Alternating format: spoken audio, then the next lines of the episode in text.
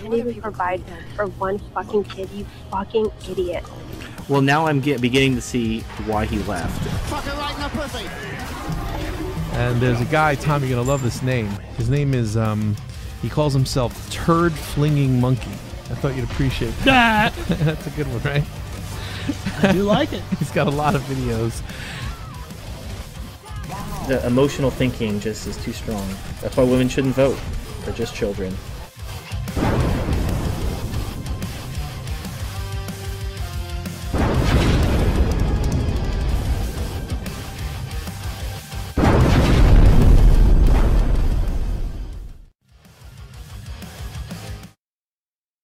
Right, hello, welcome to the Turd Flinging Monkey Show. I am your host, Turd Flinging Monkey. Welcome to a special, unexpected April Fool's Day episode of the show. Yesterday, in case you didn't know, um, we had a lot of issues. There was a miscommunication about the time change, so we started like an hour and a half late, and then halfway into the second segment with a guest, my entire internet got shut down due a, to a DDoS attack. So, yeah, that was the end of the show. So here we are trying to get, you know, make it up to the people who took the time out on a Friday to spend time with us. So we set up a, a special Saturday show. And my uh, production manager, Kat, is here. And Yo, what's up, Yeah. everyone? Apologies for not setting it through the uh, setting up through the announcement, but you know we didn't know what was going on, and Yeah. you know I wasn't sure that this. I, I honestly wasn't sure that this show was going to happen. So apologies to all, including the um, Patreon members that were prepped for the show yesterday. Uh, hopefully, we can make it up to you. Yeah, we, uh, we didn't like even a twenty-hour stream or something. Yeah, we didn't even know if the um the show was going to happen because my internet was down until like sometime in the morning. And then it just, you know, magically came back. Yeah, it, it does that. but you got to don't forget you've got to speak to your your internet provider on Monday. Right, yeah, my- grill them as to what happened. Yeah, my ISP, nobody's there until Monday. So I call them and they're like, you know, our hours are Monday through Friday. And I'm like, okay, great. Yeah, So if you get DDoSed on a Friday evening, you're kind of screwed. pretty much. Yeah, pretty much. But hey, you got the internet back. I It's not do. milk. Exactly. All right, right. I'm gonna drop, um, jump up and prep the first guest. Uh, Okay. Do you want to keep the chat entertained for now?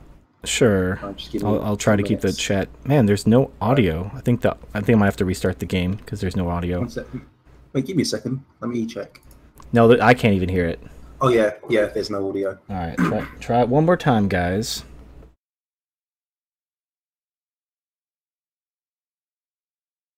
Far such an awesome game. I mean, number three. Yeah. Really enjoyed that. Anyway, So it's always something. It's always something. Okay, at least there's no issues with the restart. yeah. All right. Yeah, and I'm so I got a VPN. I use uh, IPVanish.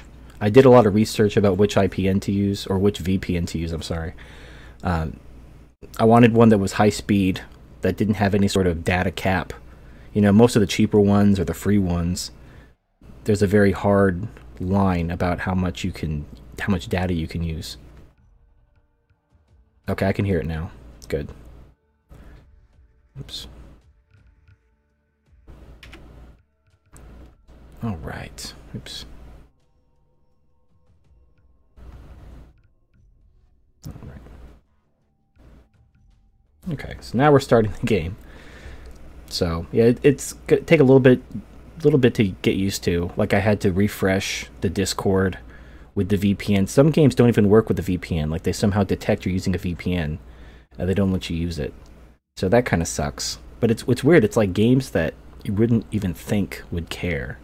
Like obviously this game works with a VPN, but some games don't. It's really weird. But hopefully this will protect me from another DDoS attack.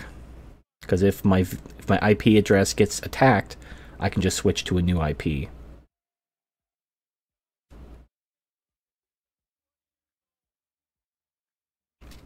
There is still no audio. Hold on. I turned it down. It's like way down.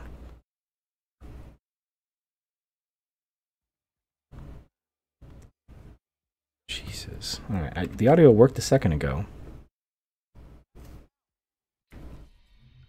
No, now I can hear the audio again. Right, how's things TFM on your on your end? I can hear the audio in the menu, but then when I play the game, there's no audio. Okay, now I hear the audio. Gosh, good times. It's Oh always, my god, master volume. You've got it set at zero. Fail. I, I guess. All right, sorry. Wow. This is why you don't let monkeys use computers. You just don't get it. Well, I, I need to have the problem is if the volume's too high, then like people complain about hearing the gun the gunshots and they can't hear the conversation. Oh yeah, that's true. So you know it's always like walking a razor's edge. I understand. Anyway, um, TFM, we have our first guest. All right. His name is. One second. Let me just get out now. I'm sorry, what did you say? What did you say? Do you want me to slice you open like I did your friend? He's got his name in the. In the yeah, so we- I'm, he- I'm definitely not going to use that. You you could just just just bring him in and he can introduce himself. yeah, yeah, sweet. It'll be like a, a mystery Anyway, He bag. wants to, he- yeah, he wants to talk to you about prepping and uh, starting a business. Okay. So let me drag him down now. Have I Hello. Give me a few seconds. Oh, Give me a few hello. seconds. Hello. There you go. Oh, okay. Well, it, it clearly says his name is Brett, so I don't know if that Well, was. Well, dude, like. Okay, it's okay. There's there, there's Stupid. there's more than one of Brett. course it says. Uh, He could be he I could was- be didn't want to uh, use his Brett name. he I'm could Brett yeah, or it could be Bret Hart, the wrestler from the '90s. All right, yeah. Yeah. So you know, there's more than one Brett. He's okay. All right. All right. Sweet. All right. Anyway, I'll leave it. All right, welcome to the Turd Flinging Monkey Show. Great to be here, man. Um, first off, I want to um say something about uh, there was a show you did maybe last week where where someone said uh, that you know you had a chainmail and that you you were saying yeah it would protect you from being stabbed and yes it will because I make chainmail uh chainmail because I do like live action role play stuff Mhm. and I test it that way. I'll I'll put it on like a dummy and like stab the crap out of it, and it does does work. Um, Yeah. But you want to make sure, like, if you want like good stuff for like you know shit hits fan, you uh sh- the best stuff is like riveted Right. steel, riveted like uh a six millimeter. If you can get five millimeter, that's great. But yeah, it it, Well, it does work. Well, no, mine is mine is really small rings. It's like butcher mail. It's basically to protect against small knives, like stabs and slashes. It's not meant to stop like a spear or a bayonet. It's designed to stop, you know, someone trying to shank you. Yeah, yeah. Um, and another thing you can do too is, um, you know, if you get like, uh, um, what do they call it, uh, like bulletproof um plates, you can easily make a like a leather pouch on the front and the back and on the sides to put the plates in. So then you can just like wear a shirt over it, and you got like, you know, you're you're set and ready for a, a gunfight, and no one know, even knows it. Well, a guy sent me a link to a, a like a Polish army surplus store, where basically they sell military grade armor for like four hundred dollars. So I don't know what's going on in Poland where they're selling their military wares on the internet, but apparently That's awesome. they don't give a shit. That's that's Poland for you. So I'm like, yeah, fuck. It's all the same technology. I don't give a shit if it's like, you know, olive green or it's got the little digi pattern like in the US. Yeah, I mean, whatever works, right? I actually got Yeah. I've been trying to get somebody on the show who knows something about prepping. Um That's me, man. all right, cool. prepper. Sweet. Oh, I, I actually got a book. I was going to kind of go through it and maybe base a video series on it.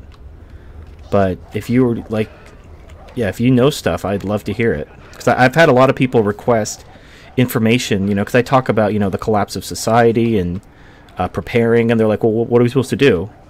And I'm like, well, you know, I have I have a gun, I have weapons, I have silver, I have food, but I'm not like an expert or anything.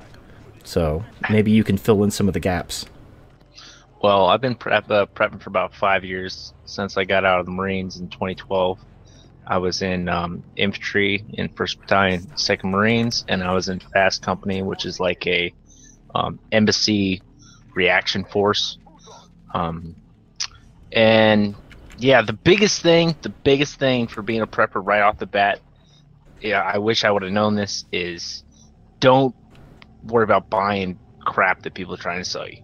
Just like the biggest thing is there's so much free education just through even just through YouTube and just learn as many different skills as you can because it doesn't matter what stuff you have, anyone can steal that from you, you know, or you know, you get in a gunfight or firefight and then you have to go somewhere else and then someone's gonna steal your shit. Like um, one of the tactics that that I'm gonna implement, like when shit goes down, is all my long-term stuff is buried. It's all cached.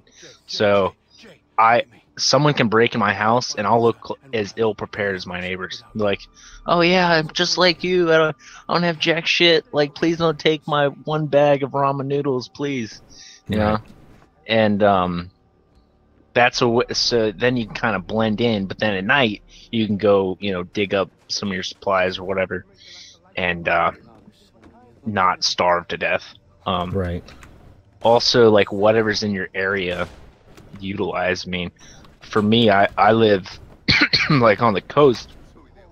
There's a whole bunch of like billionaires and millionaires who just have these badass freaking boats and badass like um, self-sustaining um, sailboats and stuff and they don't even live here you know? So in a, a real shit hits the fan scenario i can just I, I have all the equipment to just get over there in a little boat and then i can just go to my little island you know play pirate if i have to go to you know sail off to texas or south america like Right. Yeah, I mean, because uh, what are they going to do? Call the cops? My Yeah, boat, my boat got stolen. Like it's like when you call the cops about your bike getting stolen. They could give a shit. Yeah, and it's all the it all varies on the level of shit hits the fan. You know, like, like oh right. I mean, you're you're in the I mean you were in combat, right? Um, I was in intel, so they didn't let me leave the wire. But I was in, I was stationed in Iraq, but I never left the fob. Okay. Well, at least for me in combat, like every time we had a plan, it never went according to plan. You know, it, you were just fucked. So like, you don't want to have a plan. You just want to have like a mindset. Like, okay, Exactly. I want to be a pirate. Like that's your mindset, and then you okay, I want or I want to stay in this local area, or I want to, you know, fucking go south, whatever it is. But you you ha- once you have the mindset, it really doesn't matter, you know, how you get there. You'll be a lot more mentally stable if you just follow a mindset instead of following a plan because it's gonna fuck up and you're just gonna like lose your fucking cool. Well, there's a uh, there's a quote from Mike Tyson that I like to use, where everybody has a plan until they get punched in the face. Yeah, that's a good one. Um, another cool trick is like if if you guys want to do the, uh, you know, live on live on the sailboat style, um, the what you got to get is tracer rounds, because an actual actual pirates like in Africa right now, like they are attacking a boat, and that boat has a weapon on it that shoots tracers at them. They just say, so "Screw this" and turn around, and run away, because that tracer's gonna put a hole in the in their vessel and sink them, or freaking burn, uh, you know, catch a ship on fire, Right. Whatever. And they're just like, that's not worth it to them. Well, like I'm a big, I like shotguns, and I'm a big fan of the dragon, dragon's breath rounds, like the Oh phosphorus yeah, those are shotguns. Like you know, people are already when they hear a shotgun go off, but when they see like a pillar of fire come out of it and just like incinerate whatever you were pointing at, Yeah, it's They're like, I'm not fucking oh that. man, I'm getting the fuck out of here. Like that's a whole level of bullshit I do not want to fuck with. Yeah. Oh, another big thing is like, so you can go to, um, like Sam's Club or whatever, and get just grain or just get um, you know, rice or beans really cheap. Like I got Right. like like a fifty pound bag of rice for Oh, you- like uh, twenty bucks. You can also the this is kind of you, you have to have a connection, but the Mormon Church is really into food storage, and they'll sell they sell these canned grains and rice and wheat like dirt cheap. Very true. Yeah, I, I didn't go that route, but they do. Um, but then you just put them like there's a couple ways you can do it. Like one, you can um just put it in like Home Depot um um buckets, and then you put uh diatomaceous earth in with it, like you mix it in, and then Wait, then what, what was that? Diatomaceous earth. Yeah, yeah, it's like a fine grainy like sand. They use it in like water treatment and stuff Oh, okay. but but it it just keeps like the bugs won't eat it so even if it's buried like you know eight feet underground and like bugs like can get to it they, they won't eat it like they can't and they'll just freaking go away um Okay. but but and then obviously you know you can um seal it with um there's a there's a lot of different ways you can seal it but definitely you want want it in um like a, a bucket that you can seal up and then you just bury it. And I that's what I did. I around my area I have cache spots all over the freaking place. So I was just like oh yeah you know freaking just take you know a couple um gallon buckets of food that I that I got. You know, and I set it up, put some you know oxygen. Now, are you- Um, what if, like, because I mean, I live like south of a major city, and there's like wires and pipes running through everything, and they tell you not to dig without a permit. I assume that you don't have that problem. Yeah, well, I don't do it like all on my own land and stuff. I just go, I just go, and I'm like, okay, would I ever need to go in this like wooded area? Oh, and then okay. yeah, so I'll just go off the grid and I'll just go walk out in the woods, find a nice spot by the, the water, whatever, dig a hole, throw it in there. You know, um, the biggest thing about it too is because see, I know I have a lot of um, well, I know some acquaintances that'll be like, well, when shit hits fan, I'm just gonna fucking go to the store like everyone else and steal shit. And like, okay, so how much shit can you carry? Right. and then you're gonna have to carry that all back to your house or whatever. Like, Yeah, you're gonna, you're not going to be able to you're not going to be able to use your car because the freeways are going to be locked up, and then even if you make it out the store with the stuff, you got to get back to your house with the stuff, and if your arms are full of supplies, that means you can't defend yourself if someone pulls a gun on you. Yeah, you're fucked. Like it's it's the worst plan ever. But then also, if you you know you bury this stuff all over the place, you don't have to bury it. Some people just put it, you know, in barrels and like camouflage it. Um, Yeah, I have I- my stuff because I didn't think to like go bury it in some random woods. I thought I was thinking bury it on my land, but I'm a renter and there's pipes and stuff going through my yard, so I just have like a panel underneath my staircase, and I just Yeah. pulled I have pulled the panel away. Like you wouldn't know that there's any storage underneath there, but that's where I keep all my food, and then I have a gun safe in my closet that says in case of zombies. dope. He's even got the little like silhouette of a zombie with the red border around it. It's good times. Yeah, it's, that's good shit.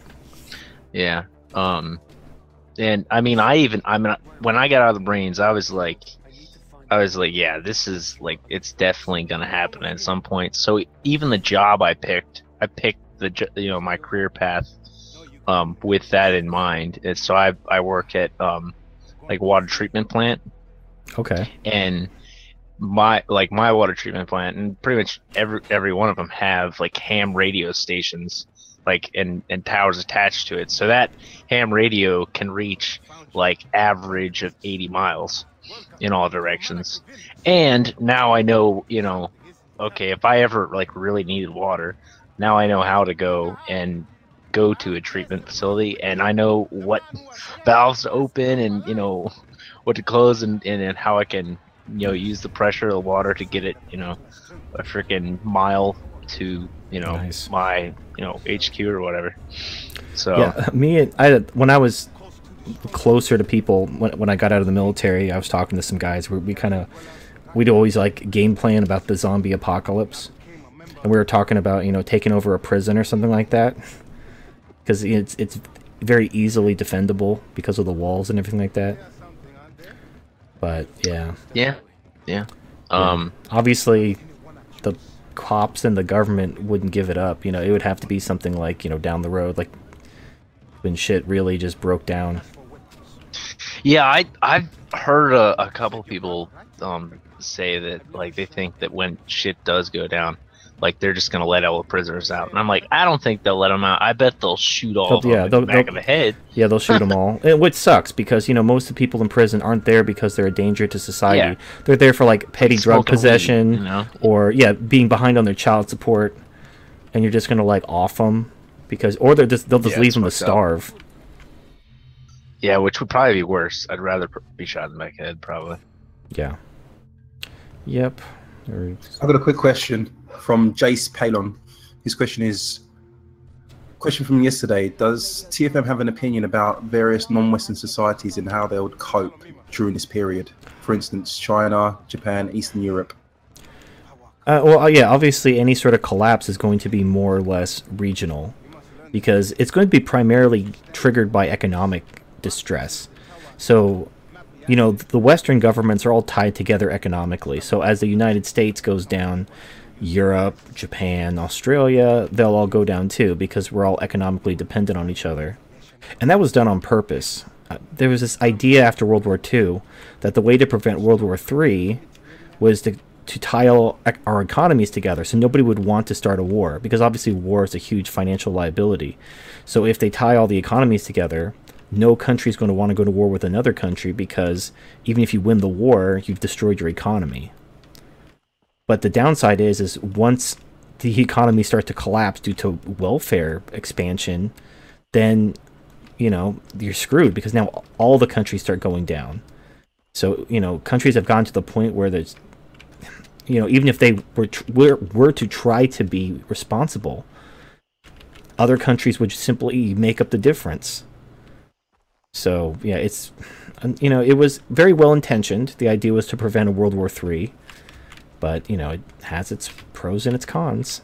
But it being America that is collapsing, I th- I think that th- they're gonna go to war with someone. They're gonna start Right. a World War Three Well, because no, I- yeah, then I- they can blame it on someone else. Well, and that's I feel the same way. Like people are like, well, you know, Venezuela is going through an economic collapse, and their their society isn't like descending into patriarchy. Like, yeah, that's because nobody's invading them.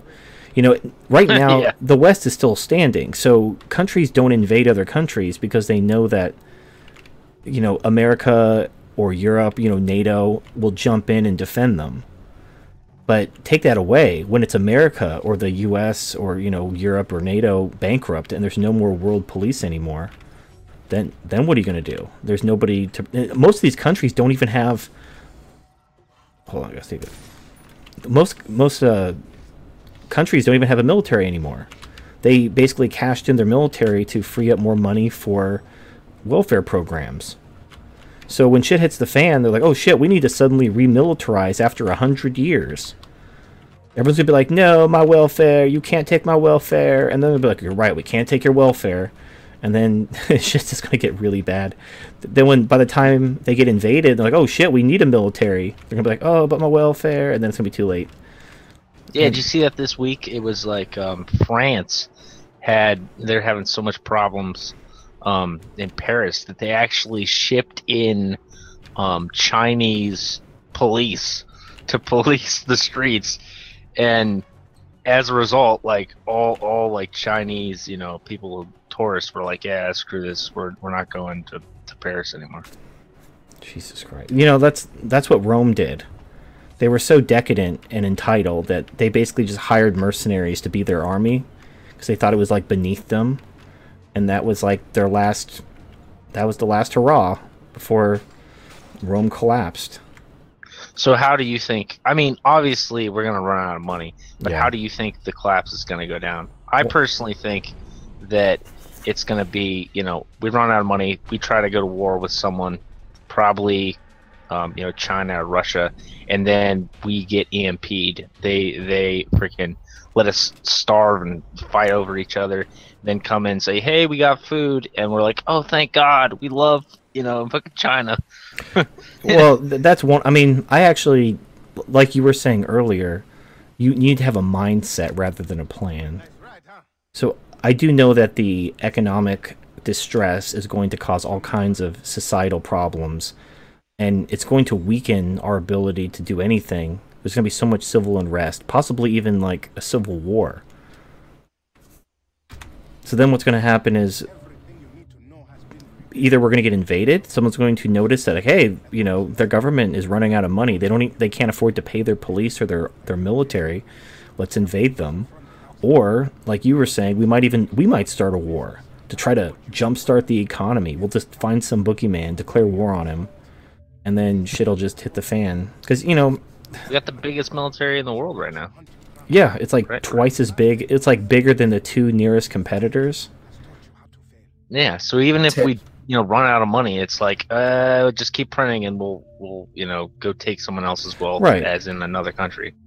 yeah that's If you want to save your friends, yeah, you must know it's going to have consequences because it's like right now the united states after the cold war being the only superpower in the world is largely unprecedented. Usually when one superpower rises above all its competitors the people underneath team up to take them out to redistribute the power. They don't like having one person basically be in charge but America has forestalled some sort of World War III by showing that, hey, you know, we're not we could plant our flag anywhere, but we we're not going to. We're not looking to conquer the world. You know, we're not we're not the Ottoman Empire. We're not the Soviet Union.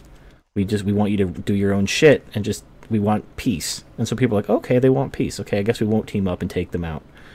But if they start going to war with countries just to uh, spur their economy for economic growth, like you can't Oh, yeah. justify that. Like, oh shit, we gotta pay our welfare programs. Let's go invade a country. That at that point, okay, now you got to be taken out.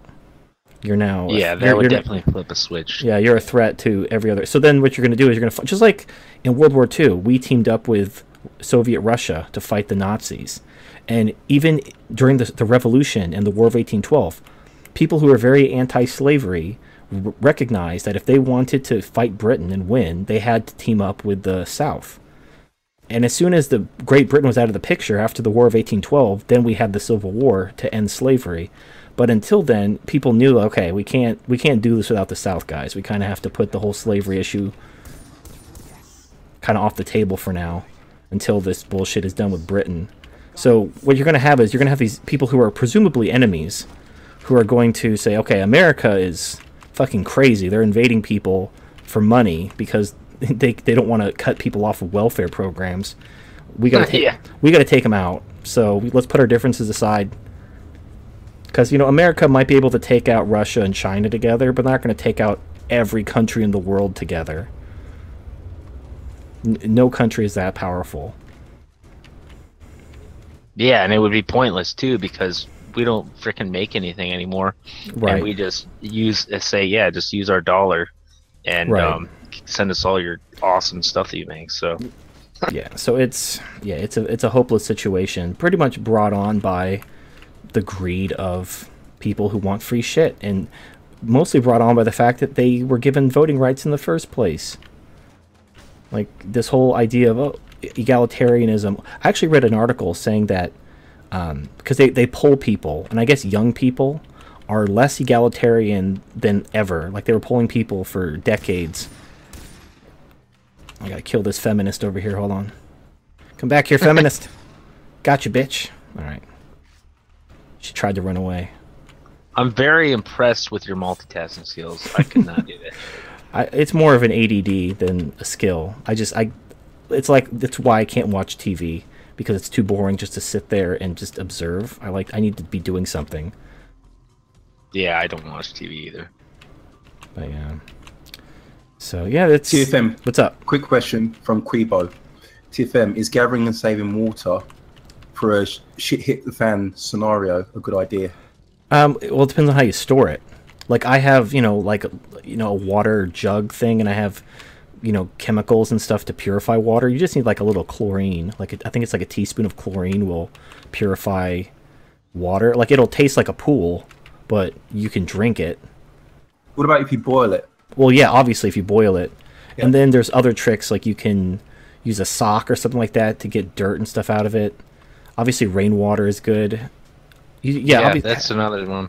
Is like they got these um storage containers that they they, they put underground, but they're at the base of your your down wall for your house. So like all that rainwater just goes down into you know this big tank underground, and then you can just you know hand pump it out and you know water your flowers or drink it. You know. Yeah, I was in. I was visiting the family of a friend in Portland, and they're. What's funny is they're they're like super communist, like super communist. Like what's funny is I was talking to these guys in Portland, and they were saying, um, they were calling this guy, oh, he's a he's a right winger, he's a right winger like you. I'm like, oh, really? And so we were like talking about his politics, and he's just a liberal. He's just your normal garden variety liberal, whereas the rest of them were like straight up communists. So in Portland, Oregon, if you're just a normal liberal, you're a co- you're a right winger because everyone else is like an actual communist. There's actually a cafe called the Red Star Cafe, which had Chinese propaganda theme for like the decor. That's just creepy, man. Yeah, but but what's funny is everybody was all retro, like they all they, they took modern bikes and then they like took gears off to make them shittier, to make them retro. And this guy I was staying with, he had a clawfoot bath, and he he had like a vinyl record player. Like you walk into his house, you think you were walking into something from like the 30s or 40s, like something out of Fallout or not Fallout, uh, like a Bioshock or something like that, like Art Deco. But then downstairs, about, about downstairs, he had like this huge Apple workstation with multiple monitors and all this Apple stuff. So he had like a Bioshock Art Deco house, and then he had like the Bat Cave downstairs of all these Apple products. That's my that's my dream house. Like I, I want to have like a shitty log cabin with like a bed, you know, and I can bring like you know a chick chick to my house. She'd be like, "Oh, you live here?" I'm like, "Yeah, I fucking Yeah. love it." And like, get out of here, bitch, and then go down Yeah. the fucking bat like- cave. Yeah, like you like move a book on a bookshelf and a door opens. Yeah, goes down. But you can make houses where the basement is a shit ton bigger. You just gotta like waterproof it like galore. Yeah, I don't. Um, yeah, TFM, that's yes. I've got a I've got another question. Okay. It's from Quibo. He says, TFM, what parts of the US are safe for a shit hit the fan scenario? uh, low population areas um, probably you know you could just look up the population of any given state. The states with the lower populations are going to be better than the ones with high populations. So you know wyoming the dakotas you know the flyover states that nobody wants to pay attention to. Those are going to be your best bet. But the reality of going there before shit hits the fan and trying to live there and you know pay all your debts and all that shit is like pretty much impossible.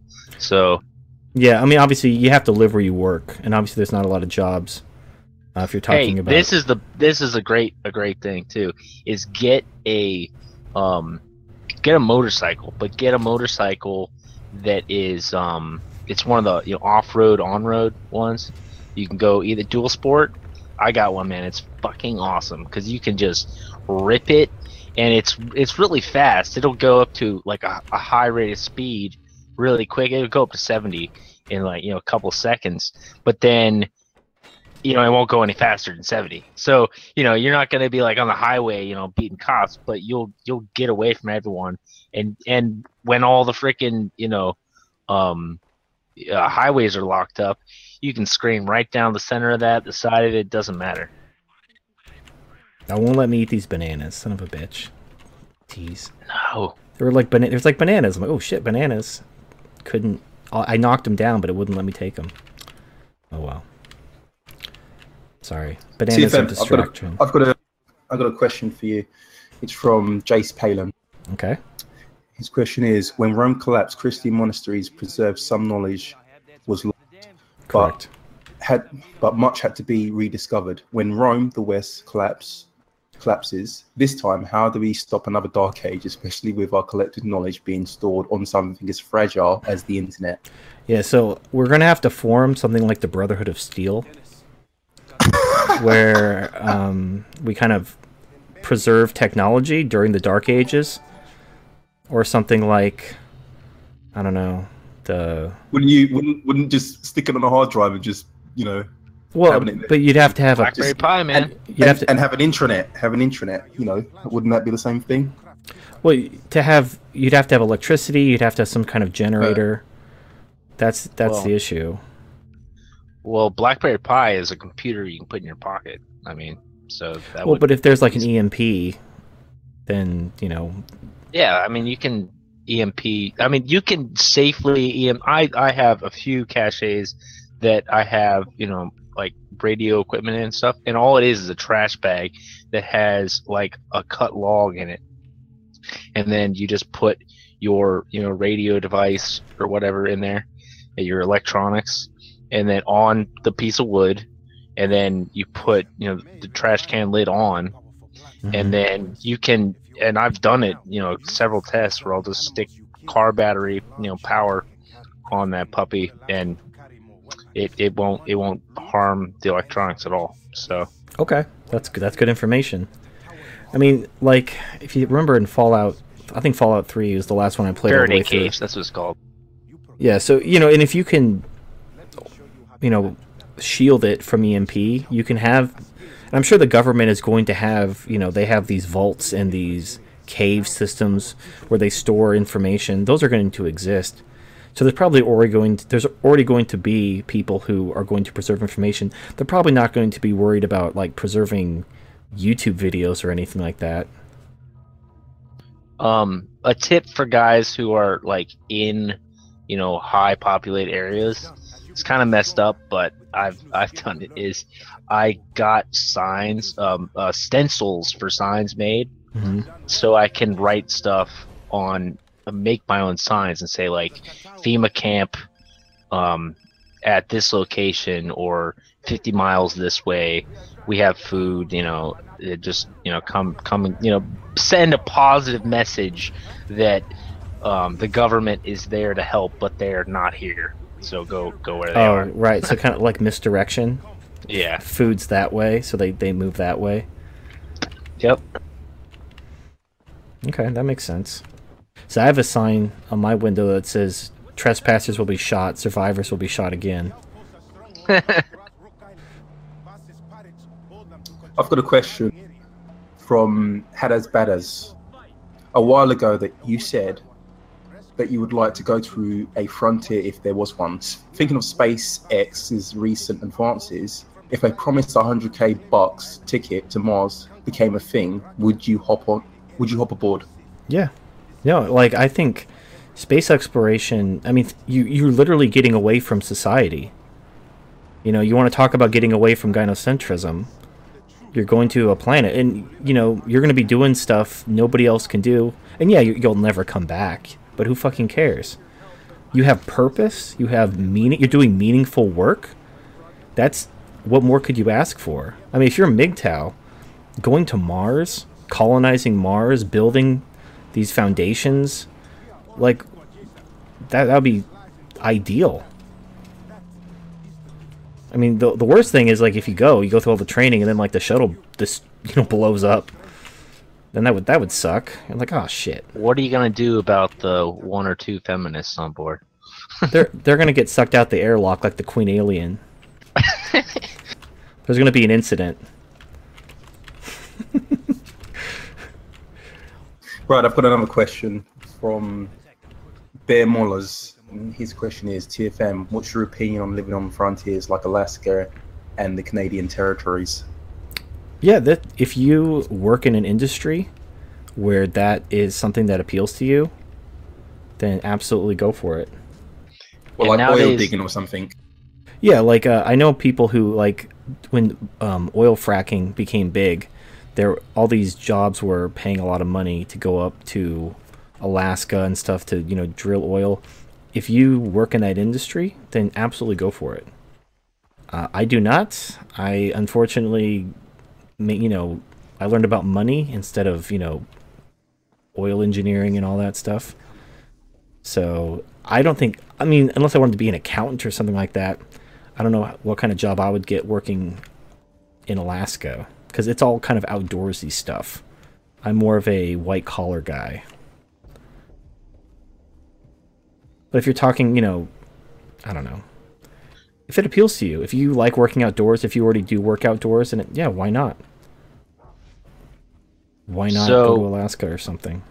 Is it cool if I ask my other question? Sure. So, what's a good step by step of identifying as a transgender Transgendered lesbian. woman lesbian? Yeah. Okay, For so- a business, I want to be like as the founder of the business. well, all you so gotta do- get, like fucking credits. Yeah, well, you, you know, obviously people aren't going to take you seriously when you have to. You, you have to work on your poker face first off. You have to be able to say that you're a transgendered lesbian with a straight face. Um, yeah, right. That's the hardest Yeah, I part for some I can- people. yeah, I can't do that, dude. Well, so I'm one- right now. once you can once you can say you're a transgendered lesbian with poker face, then what you do is you go to the DMV and you get your driver's license updated to reflect that you're a woman. And then now you have identification, you have government ID saying you're a woman, and then you get all your other records updated or when you go to a job interview or when you whatever. I mean, you you can't just say you're a woman, but if you have a driver's license saying you're a woman, what are people going to do? Okay, my biggest worry is that is a fraud because of them not like not saying okay, we don't give okay, this is what you identify as, but we identify you as a, a white male piece of shit. So, you know what I'm saying? Right. No, they can. They're free to say that. Um, but you have a driver's license. It said this is why you have to get the driver's license. Gotcha. If you just go in there like I'm a transgendered lesbian, even if you have the, the best poker face in the world, they're gonna be like, get the fuck out of here. You are insulting actual LGBTQR MNLOPs, and we're not going to stand your bigotry. But if you have a driver's license, that says, no, I'm really a woman. Here's my driver's license from the government. I'm a transgendered lesbian. Then what are they gonna do? Like Lauren Southern pretended to be a boy and got her driver's license updated. And she's clearly she's extremely feminine. Like she's not like one of these bull dyke you know lesbian transgender people. So there really is Didn't you identify as an attack helicopter or something like that? no no no no. That that's just trolling. But Oh, okay. you actually you can claim to be a woman you just or a man or whatever. You just have to uh, go get your government id updated. And then there you go it's not it's not that hard. Once you get your driver's license updated everything else you can get everything else updated. And then if anybody says anything you just whip out your driver's license. Nice. So, do you do you think that it's like worth it like from your experience? Um, well, it's it's a it's almost like it's like an insurance policy, because being a a man opens you up to a lot of risk, and being a transgendered lesbian helps mitigate some of that risk. Now, obviously, the downside is, you know, maybe social stigma, you get made fun of, you know, whatever stuff like that. But if you're MGTOW, you shouldn't give a shit about that anyway. So you're basically mitigating risk at the cost of meaningless pride. So I consider it a good trade off. Yeah, yeah, and I mean, I think that it it would be like like the video where you you you know said it and then you had like the clips and oh god no no god no that was funny as shit but Oh, yeah. um but I can see is it now that I see this documentation part of how like legally you can't be like run out This fucking okay. So in this game, I haven't really played this game much. I was trying to be stealthy. I shot the guy, and I was like all stealthy about it. Then he's like, "Lisa, I'm here," and then everybody starts running. It's like, why in the absolute fuck did you announce shit? I was clearly trying to be stealthy, and the game's like, no, you must announce yourself like a dipshit. Anyway, I'm sorry. That just pisses me off when I'm clearly trying to be stealthy and the game's like, no, you will announce yourself like a fucking asshole. Ah, look, I, I won. Yeah, that is bullshit. Okay, I was trying to be all stealthy. I, I stabbed one guy with a knife, but then I'm like, Lisa, I'm here. Fuck that. Fuck this game. Anyway, I'm sorry. No, that's cool. I'm gonna skin this dog. I'm gonna get some. There you go. Got a dog skin. Right. Uh, should we get the next guest on, or Um, uh, do you have any more questions, Brett, for TFM before we move on? No, I don't have any more questions. But if you guys have que- um, um, prepping questions, just you know, send them my way, and I'll I'll give my best answer. Okay, well, I mean, I have. I'm probably going to do a series about survival, but you know, if if you have anything to add, like, just let me know. Yeah, definitely. Yeah, so I'll probably work on that the next month or so. It's on my plate. It's on my to-do list. Cool beans. All right, have a All good right, night, dude. guys. All right, take care, man. Good night. Yeah, I just want to say um, I do have a few guests that are, you know, preppers, and they they do want to share their knowledge with Cool. TFM. Perfect. I'm spe- I was speaking to one just just uh, about 20 minutes ago. Were just going over some details of when he would be available. So Awesome. hopefully we can get him on next next week.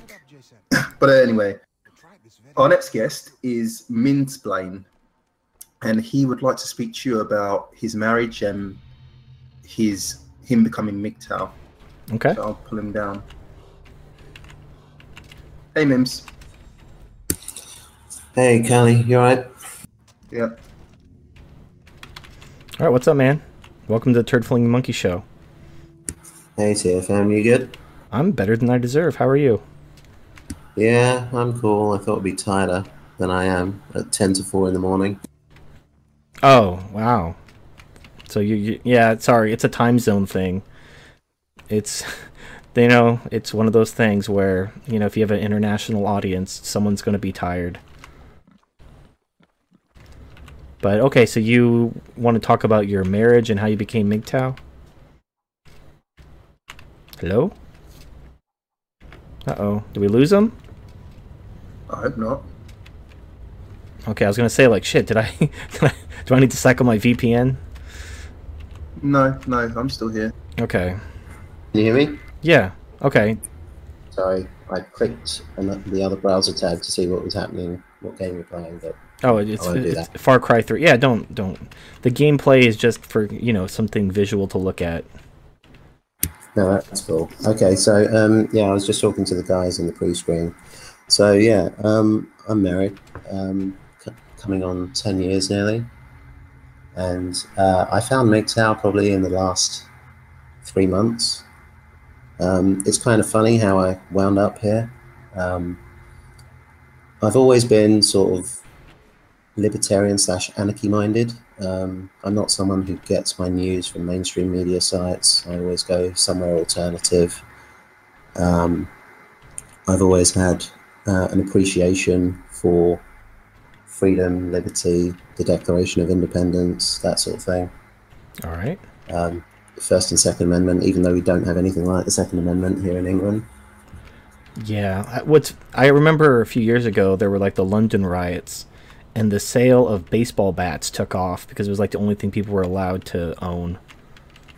Yeah, um, I struggled to find someone on Amazon who would send an aluminium baseball bat to the UK. Yeah, it's so dumb. I do know. I remember um, I was in Michigan once, and you're not allowed to have any sort of weapon, so people would carry claw hammers in their car. So in case they were carjacked, they could use the claw hammer. Which Yeah, is fucking stupid. What are you Yeah, gonna do, though? thankfully, I've not had uh, any need to carry a, a claw hammer or baseball bat around with me. Well, I found one of the things you can do is um, if you carry, if you find a tool that can be easily used as a weapon, and use that. Yeah, I'm. I'm I, I've got chisels and shit like that. Okay, yeah, like I have a, I So- I have a knife that's a fireman's knife, and it has like a seatbelt cutter and uh, glass. You know, like it's basically for it's like a rescue tool, but but it's also a knife. So, can I my Yeah, people. I think um, people here uh, after the events in Westminster the other week are a bit um, sensitive about knives and shit like that. Well, yeah, but you know they pass a law saying, "Oh, nobody can have a knife." All they're gonna do is take knives away from the good people. Because whenever there's like a mass shooting, it's stopped by someone else with a gun. You know, mass mass shooters aren't stopped from you know someone using harsh language. Yeah, I, I did mention to uh, a couple of colleagues at work that, you know, while that crazy idiot was driving across Westminster Bridge, it only would have taken one person with a gun to take him out quite quickly and prevent further loss of life. But, you know, we're, we're too, we're too uh, influenced by the British Brainwashing Corporation here. Yeah, it just and you know, disarming people hasn't really stopped these deaths from happening. Because No, it only makes it safe for those who want to perpetrate them to do it. exactly. I don't know. So, min minsplaining. What was your, you know, leading question for? You know, obviously we spoke previously. What was you, what did you want to speak to TFM about regarding um, being married and and you know discovering MGTOW? Yeah, so um, it wasn't that I had a, a particular question I wanted to ask. I get um, I get the feeling from a lot of the time when you're speaking to guests that um, you know people people looking for answers, and you tend to give them excellently. By the way, TFM. Um, Well, thank you. I love hearing what you have to say. Aw, Um, I'm blushing. but I don't feel that there's much the guests can offer you, other than the only guy I think that really stood out for me was Stencil, and he was excellent. Yeah, no, that was. And what's funny is that segment is probably my fourth most viewed video of all of all time. It's got I'm almost like seventy thousand views. Yeah, it's got like seventy thousand views, which is like Wow. right up there for like a segment of a podcast. It's crazy. Yeah, so, So- um, uh, my main reason for wanting to speak to you and, and maybe you know give a bit of insight to those who listen to you is I what I pick up is that it can be quite, in, especially in the MGTOW community where guys have, you know, we're all ready to call women cunts, whores, and bitches and write them off. hmm And you know, a lot of the other MGTOW guys will say, you know, well, I guarantee you, if so and so is standing in front of you naked saying, "Let's get it on," you would, and you Oh. forget the fact that you're fucking MGTOW. Right. Yeah. No, I've no. I remember that when I was in the Navy. People were like, oh, like if there was some beautiful woman naked in your bed, you wouldn't just start fucking her. Like, no. Like, first of all, I mean, realistically, if you just came home and someone had broken into your house and there was a beautiful woman naked in your bed, um, there's something going on. Like, your spider sense should be tingling. Yeah, definitely. because beautiful women don't just break into people's house to have sex with them. So you know her boyfriend is in the is in the closet ready to kill you as soon as you take your pants off. There's something going on. You don't just start Yeah. f- fucking random women that are naked. You know, just assuming that oh yeah, this is yeah, just like a porno. I'm just gonna go with it. Yeah. So, what I what I guess my aim was for was to you know give maybe some help as to how you should probably deal with a woman if if you want to be purple pill and maybe pursue Okay. a relationship occasionally. Okay. So kind of like some Um, some PUA stuff, or No, no, not PUA. Um, I, I've I've never been PUA. I'm, I was talking to the guys earlier, and I was saying to them that on a scale of one to ten, I'm probably a five, a six at a stretch.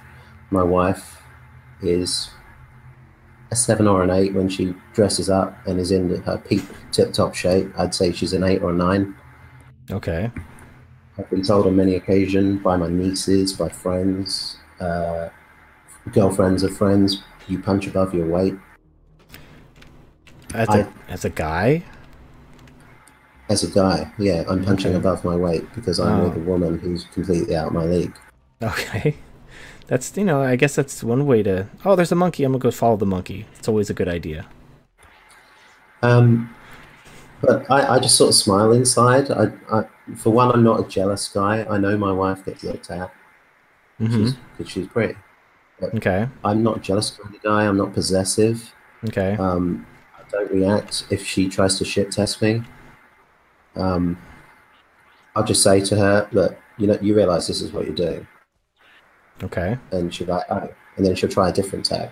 Mhm. She she got used to me reacting quite a- abruptly and forthright, and and putting cutting out her shit when she did it.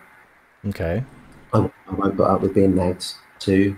Um, you know, I'll tell her, say what you need to say, say it simply, say it, and stick to what you need to say, and don't bring other shit that's irrelevant into it. You know, um, if she says, "How do how do I look in this dress?" If I think her ass looks big, I'll tell her, "Your ass looks big in that. Don't wear it." Okay. So Um, the thing is, I got used early in early on when I got married. Um, I got used to being dragged around all the malls with her when she was shopping and seeing. You know, I felt like I was a simp who was just wasting my time uh, because she wanted to spend hours doing this and this and buying this and looking at shit she wasn't even going to buy, and I just got really pissed off with it and told.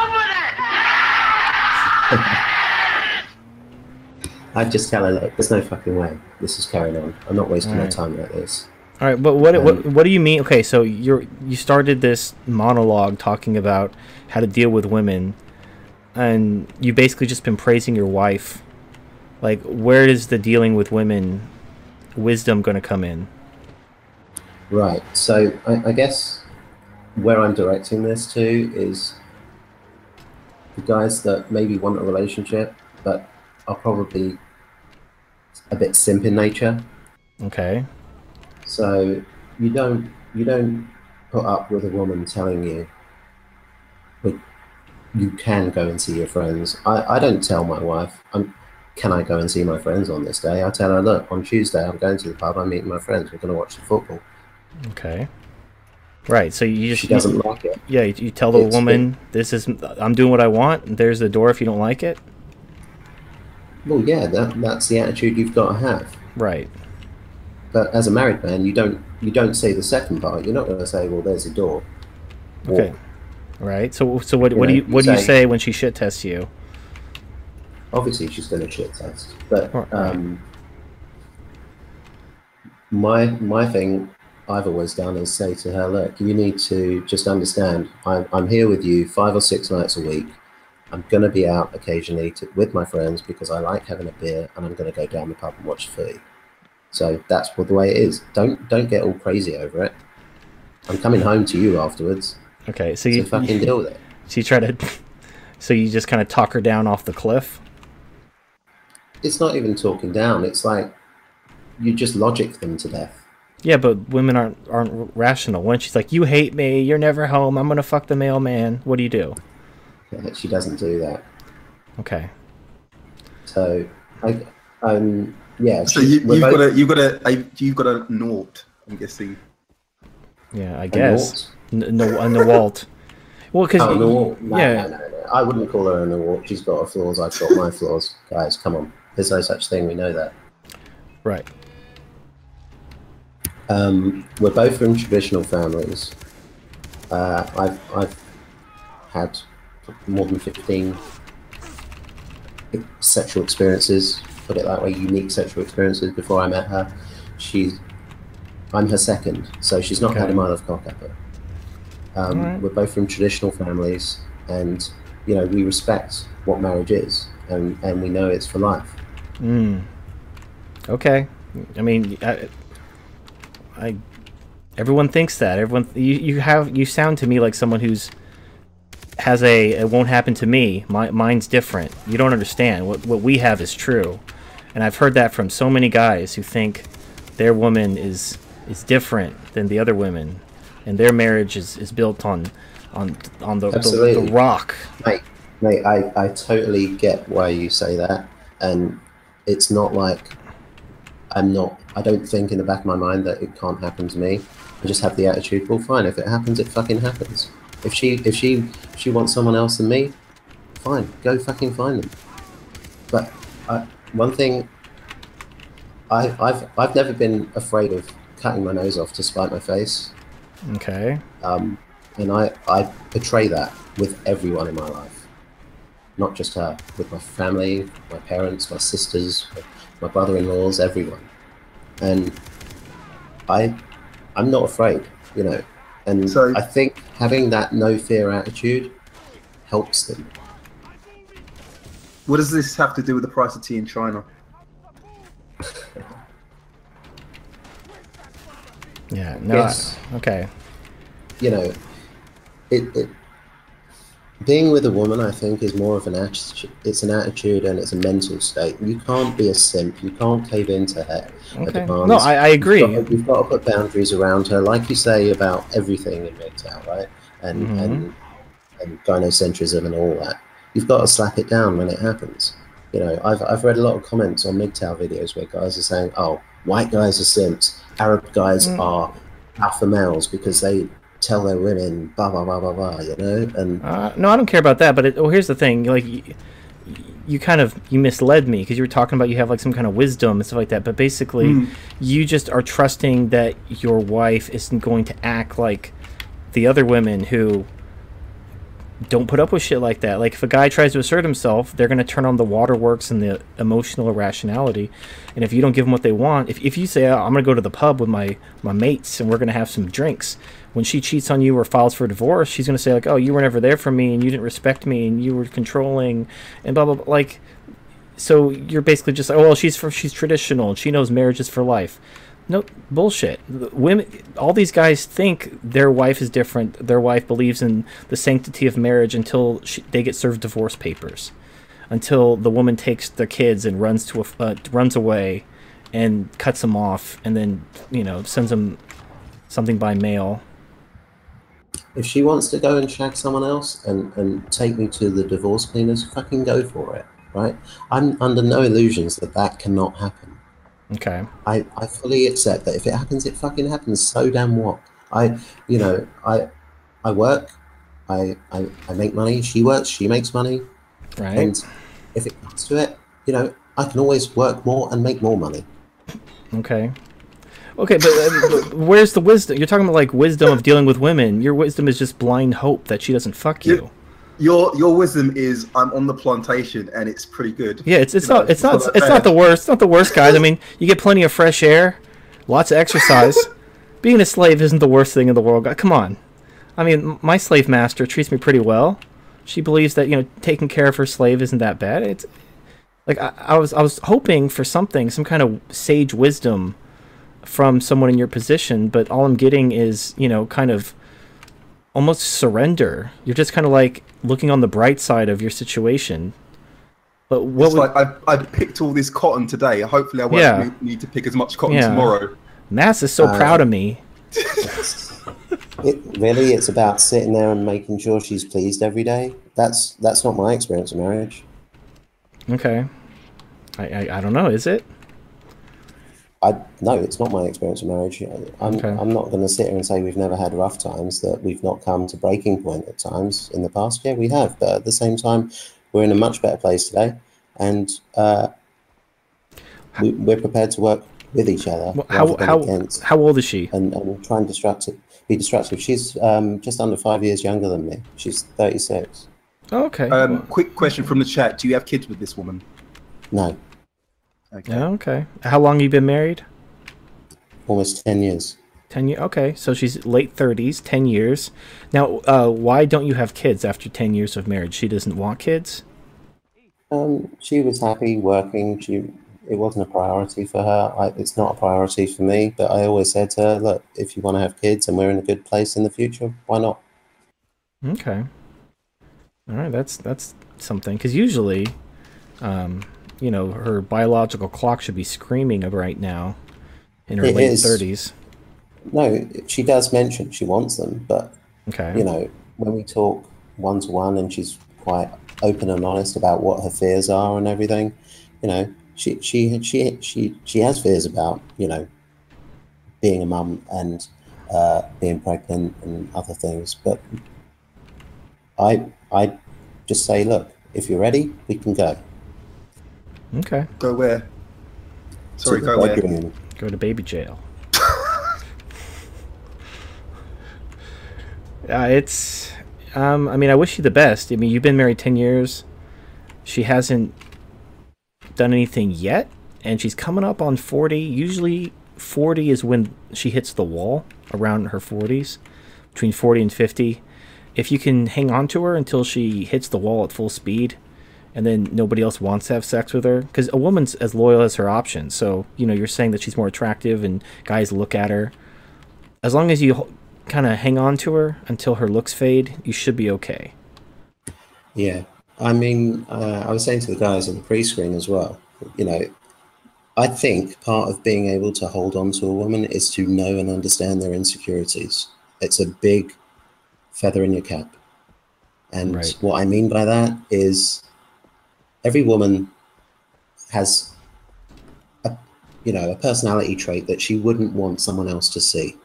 And uh, when you're married to someone, you're very in tune as to what that personality trait might be. Never be afraid of light-heartedly pulling them up on it as a joke or when you're just talking or even when you're angry sometimes and you're, you're arguing. And because women are very quick to say to a guy, I, you know, other girls don't have to put up with this. And I'll say, fine, yeah, go and find another guy who can put up with whatever her flawed personality trait is. Because one thing women are really scared of is is showing another having to find a new guy and trying to hide those traits about herself long enough that she can get him to the point where he'll want to marry her or be with her.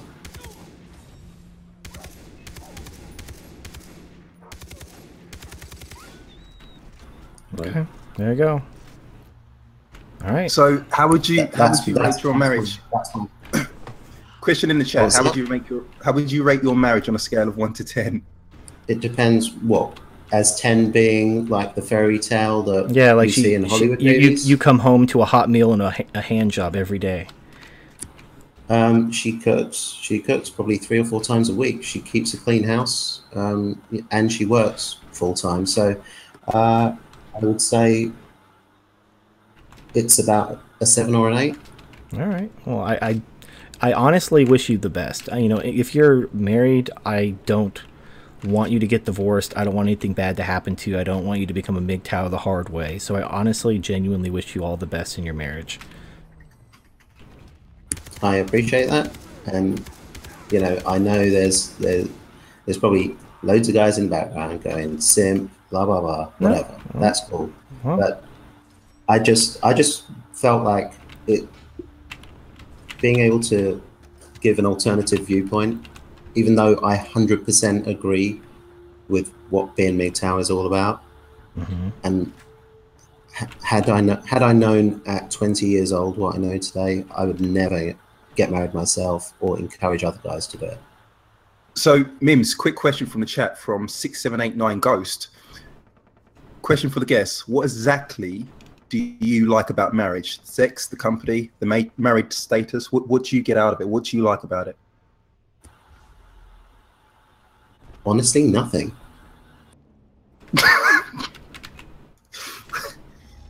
It, I know that sounds crazy. I know that sounds crazy. I know that sounds crazy. But like you guys say, and and and MGTOW is right. There's nothing you can get from marriage that you can't get by not being married. And you're right. Okay, here's one thing you can get by being married that you can't get otherwise: in-laws. And that's it. That's it. And my Okay. in-laws are great. They're really good people, and I like being around them. Okay. You, your in-laws. I'm look. I'm not saying that's the best thing about being married. But you I'm just saying that's having- one thing about being married you don't get when you're when you're single. Oh, I yeah, no, I can't argue with that. You definitely get in-laws.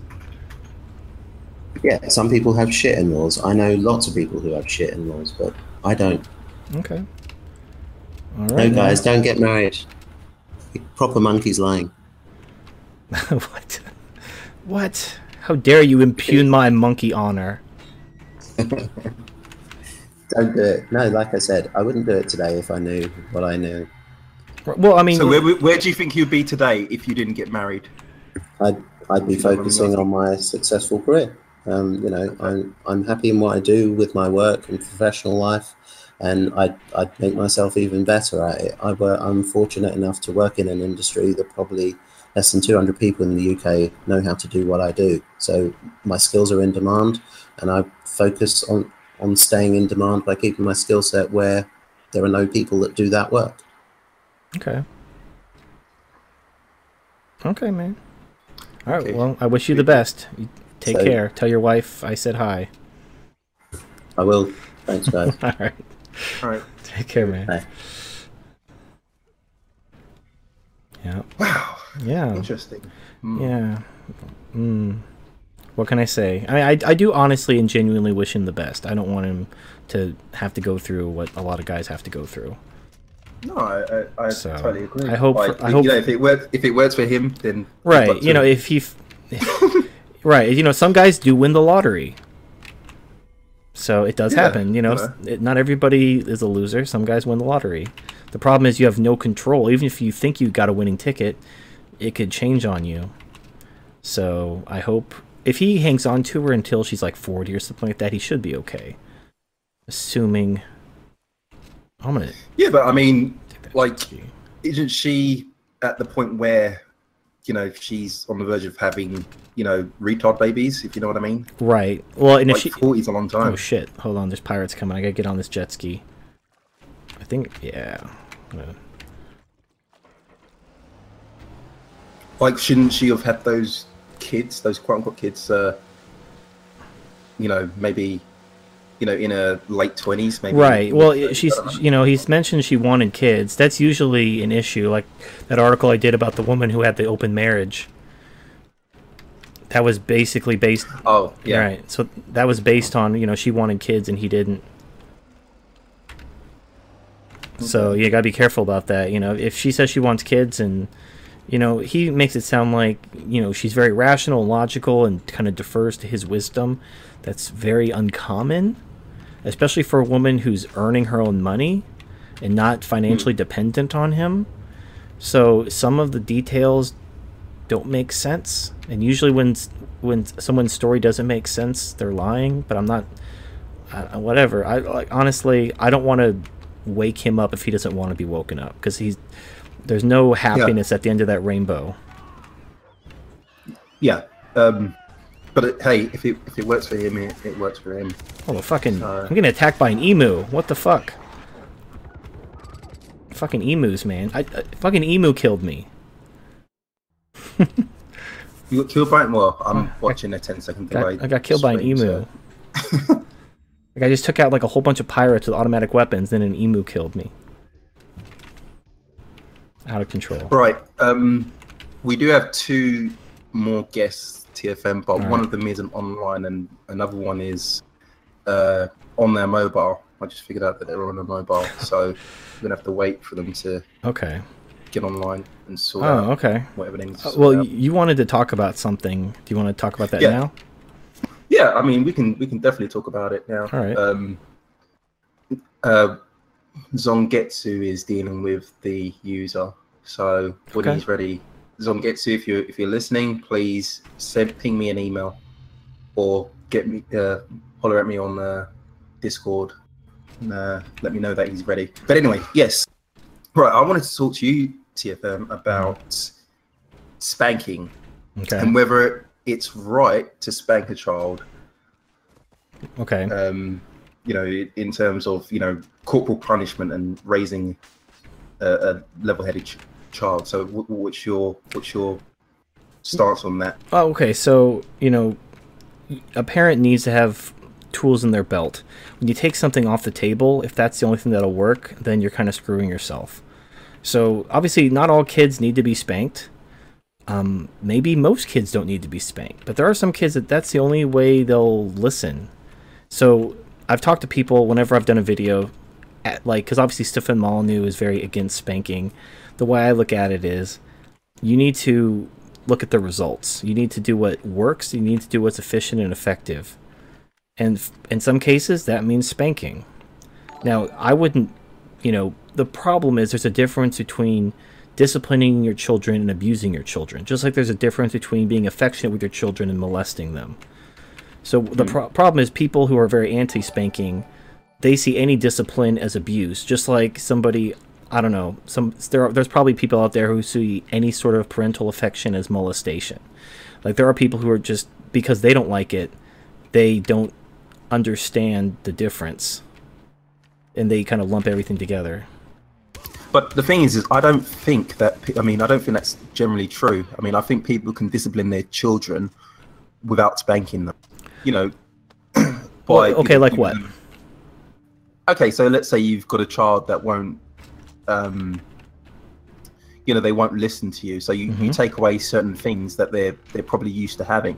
Okay. Like, let's say you know you take away their Xbox or their TV or you know um, you take take away their privileges. You know, maybe they don't get you know ten pounds a week or something. I don't know. Um, but that, those are sort of ways to sort of discipline the child, wouldn't you say? Right. I mean, I mean, what I'm saying is that you know, spanking your child, you know, I just don't think that's, I don't think that's very productive in the sense that you know you're not teaching a child anything. You're teaching a child that okay, pain isn't good, mm-hmm. but suppose, suppose they're a tough kid. Suppose they, suppose they, you know, I, I get, the, I get the impression that it just doesn't do anything for the child apart from make them angry. Um. Okay. Well, the thing is, is okay. What your child is misbehaving. You take away their privileges, and they're still doing it. What's your next step when the Well, taking away okay, their okay, privileges so doesn't think- work? I think I think you're looking at this in a vacuum in the sense that you know a level-headed child you know if you raise a child right you won't have those issues correct Maybe. like like i mean i mean i understand what you're saying but i mean i think you're when you when you pose that question you're looking at it through in a vacuum you're just saying okay suppose the child is you know being disrespectful and blah blah blah but obviously that comes from somewhere doesn't it doesn't it Uh, no. so- I mean, obviously, no. there's there's there's a bunch of things that have led up to that point where the child thought that it was okay to do that. children naturally are solipsistic and selfish and disobedient. So They- you're saying they're- that they're, they're children Sorry, are not children are not like sweet innocent things that always listen and obey and it's only because the parents did something wrong that the child is misbehaving and, and needs to be disciplined you know children naturally need to be disciplined they naturally are solipsistic they're naturally selfish they're naturally inconsiderate of others the only so you know so okay. So let me let me let me put it to you this way. So Okay. Obviously, I'm not saying that you're saying this, but Okay. let's just lump those into sort of bad traits, right? So you're naturally you're saying that children are bad, but obviously, I, I don't I don't no believe no that. children aren't bad You know. okay they're just like like no, an no, animal no, but I'm just saying. Okay. like okay w- if you buy a puppy you got to train it if you, you if you want the dog to pee on the on the newspaper if you want the dog to not bark every time they hear a door knock you're going to have to train Sorry, it TFM. TFM, can I can I stop you just right there? sure Ishmael Divide wants to jump in. He's got he's got something to chime in on. okay Uh, I'm gonna put him down now. okay Sorry, but yeah, sorry. Finish your point. well like there's nothing wrong it's not like the dog somebody failed the dog dogs don't naturally know to you know pee on newspapers and not bark they have to be trained so you train them you know using what works now obviously humans have the ability to reason so you want to do that first but at the end of the day if reason doesn't work you got to have something else in your tool belt. You can't just shrug your shoulders and give up and just let them win and do whatever they want because then that's what and I've, I've known people who refuse to discipline their animals like they have a dog and they're like yeah that dog likes to bark and that dog likes to jump at people and bite people and you know we just we don't believe in discipline so we're just going to let the dog do it. Eventually those dogs get put down because they bite the wrong person Okay, so TFM, just to, sorry, Ishmael. I'm gonna just say something, and then you can um, jump in.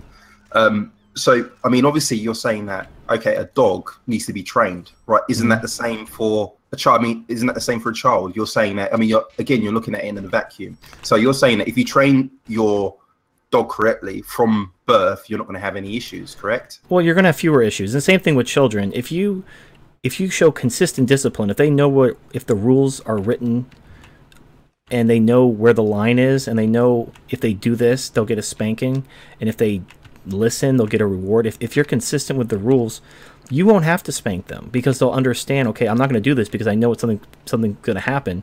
So I'm going to like, for example, uh, there are people who they're inconsistent.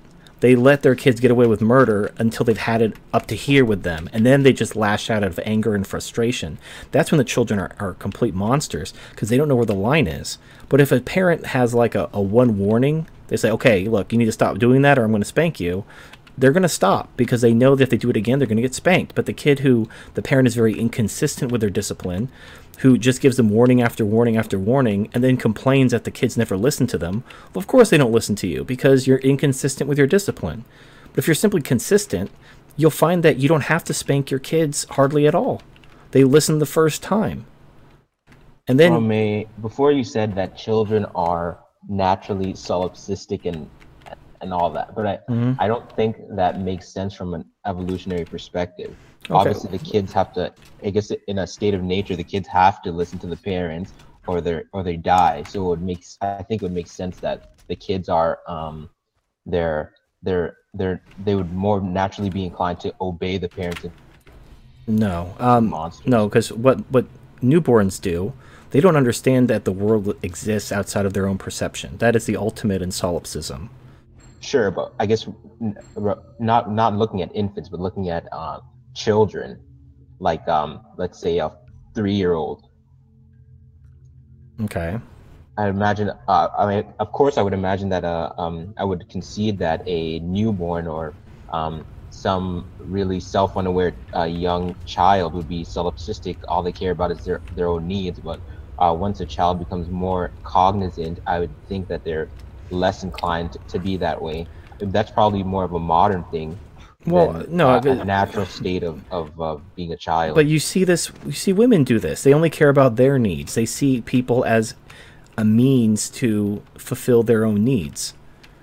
You know, empathy can have empathy occurs. There is genuine empathy. I'm not discounting empathy, but you see children and women display this attitude that their needs are all that matter, and it doesn't matter. Your needs don't matter. All that ma- and your own needs only matter in as much as it furthers their needs.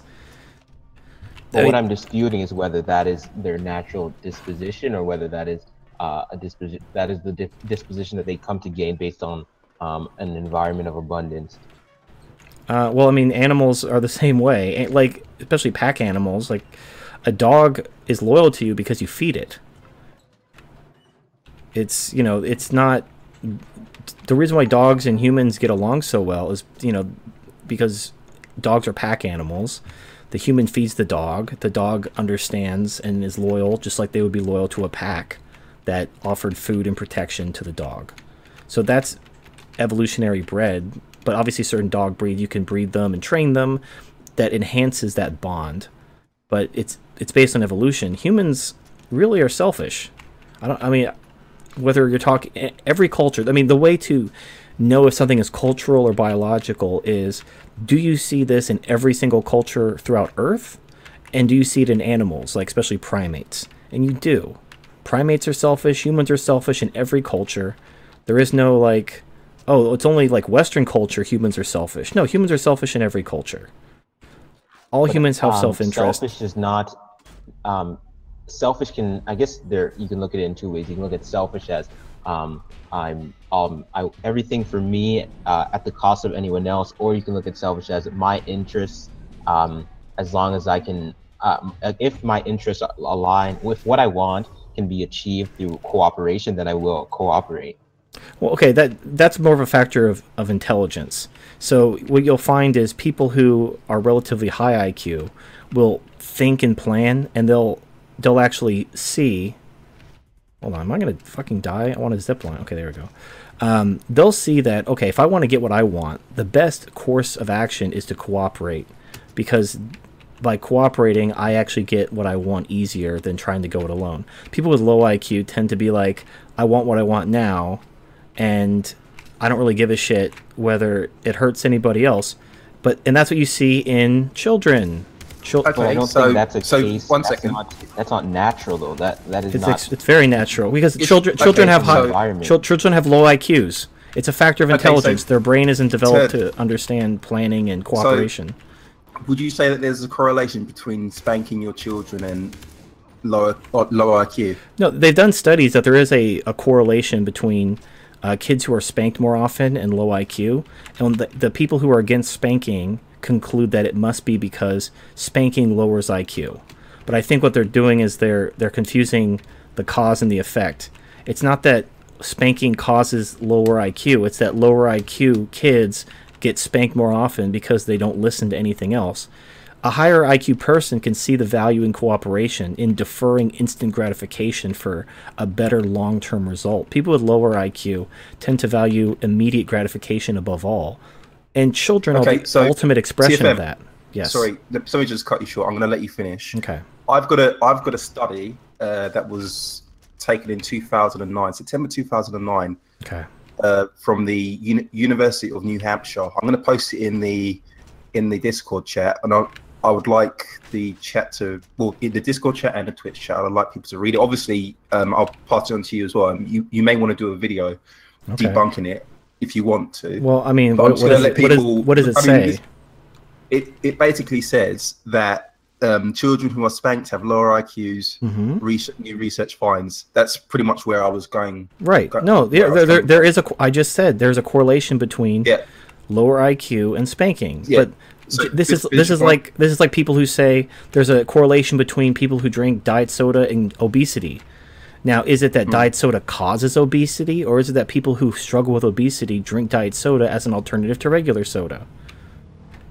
Well, I think the um, the case about uh, spanking and um, I, I, see your point tfm but i think maybe it's more nuanced so it, it could be that people who are, tend to spank their kids are low iq therefore they produce low iq kids but i think you can also say that um, if you're if you're if you're precluding your child's opportunity to use reason and, and uh, think about what is in their best interest and do that and just forcing them to do whatever, whatever it is that you want them to do that would um, limit their ability to i guess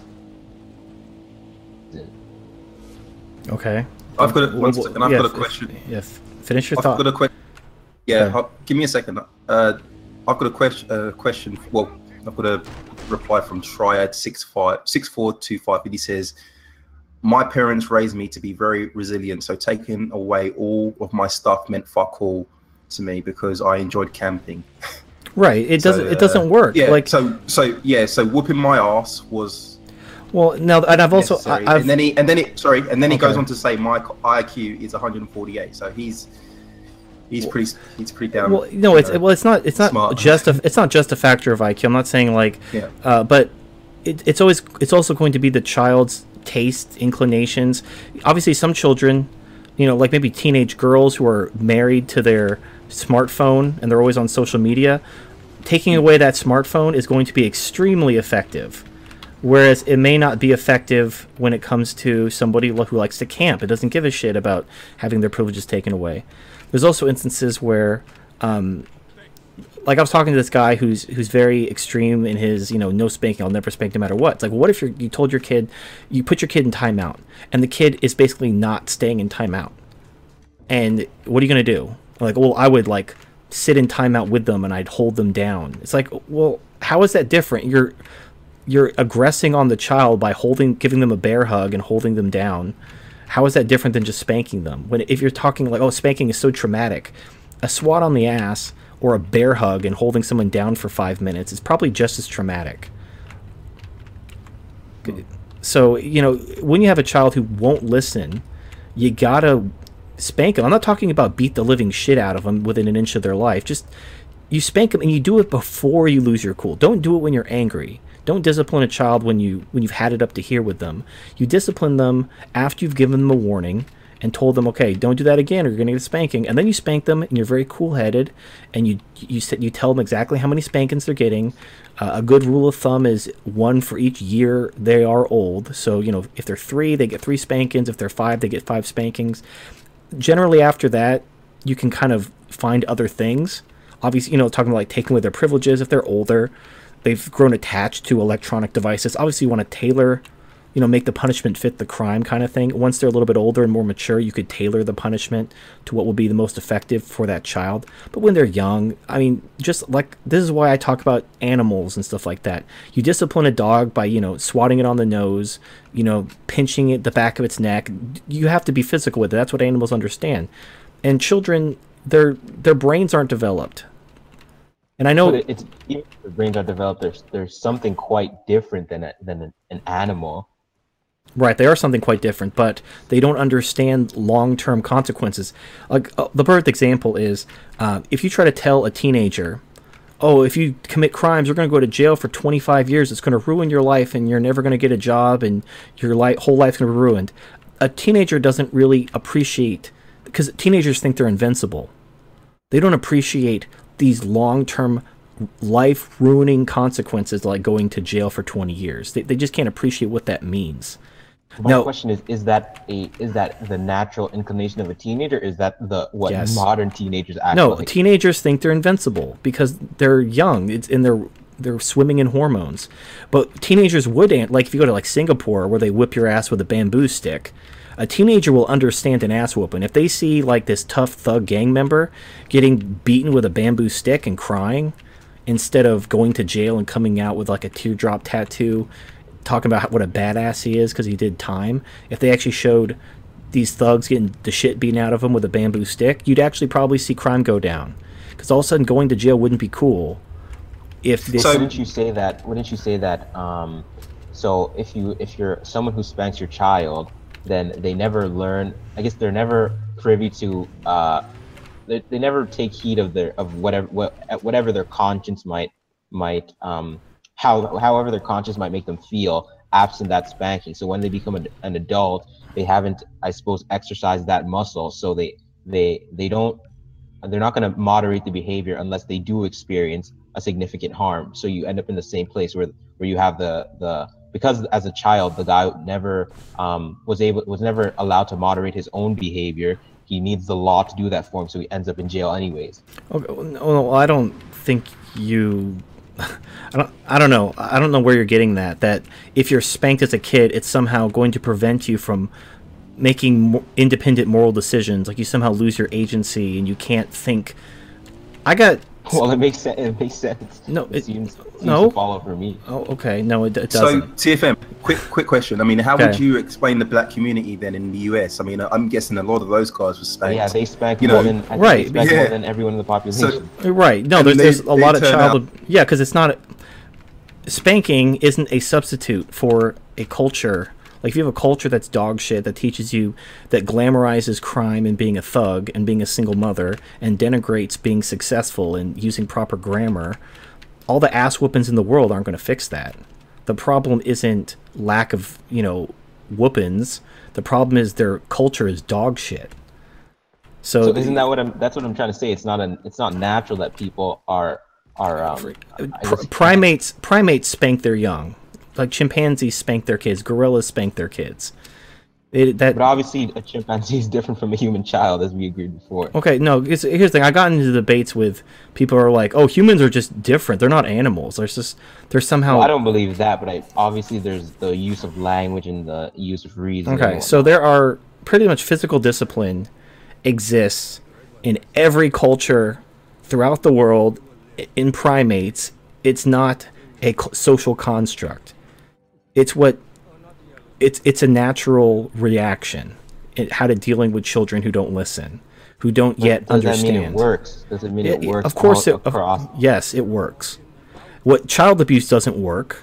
Um, also if you have a shit culture uh, spanking isn't going to cure a shit culture. So but you can't say oh like these people were spanked and they have a shit culture and they have bad outcomes thus let's blame the spanking because you're taking one isolated thing and you're saying, well, because they were spanked and, and now they're criminals and, and single mothers, it must be the spanking. That that doesn't make any more sense than like I'll give you an example of a, a study, which is stupid. They did a study that determined that people that floss their teeth regularly live longer. Now, it wasn't that they flossed their teeth that caused them to live longer. It's just that generally, people who floss their teeth regularly tend to also diet and exercise and take care of their body in other ways flossing their teeth is just one example of them doing something healthy for themselves, but they tend to also take care of their bodies. The flossing in isolation really had nothing to do with their general health. It was that flossing was one element in a larger regimen of health and fitness. Likewise, spanking shouldn't just be isolated. at all. there's a correlation between spanking and, and low IQ. That doesn't prove anything. It just proves that it's one element. But you have to look at culture, you have to look at intelligence, and you can't put the cause before the effect. Or you can't switch the cause and the effect. You have to look at which causes what. I I can tell you just from my personal experience and observations from other people, the dumb kids need to be spanked more. They don't understand, they don't appreciate things like reason, rational arguments. They basically don't, don't listen to anything else other than getting spanked.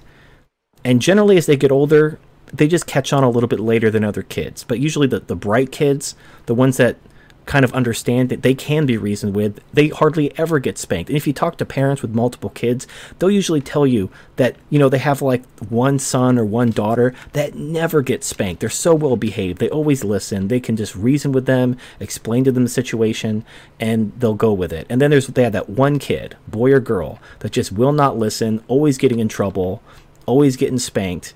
And they have the same genes. They're being raised in the same house so it's not a matter of culture, it's, but it's probably a matter of individual IQ, or maybe an in individual personality.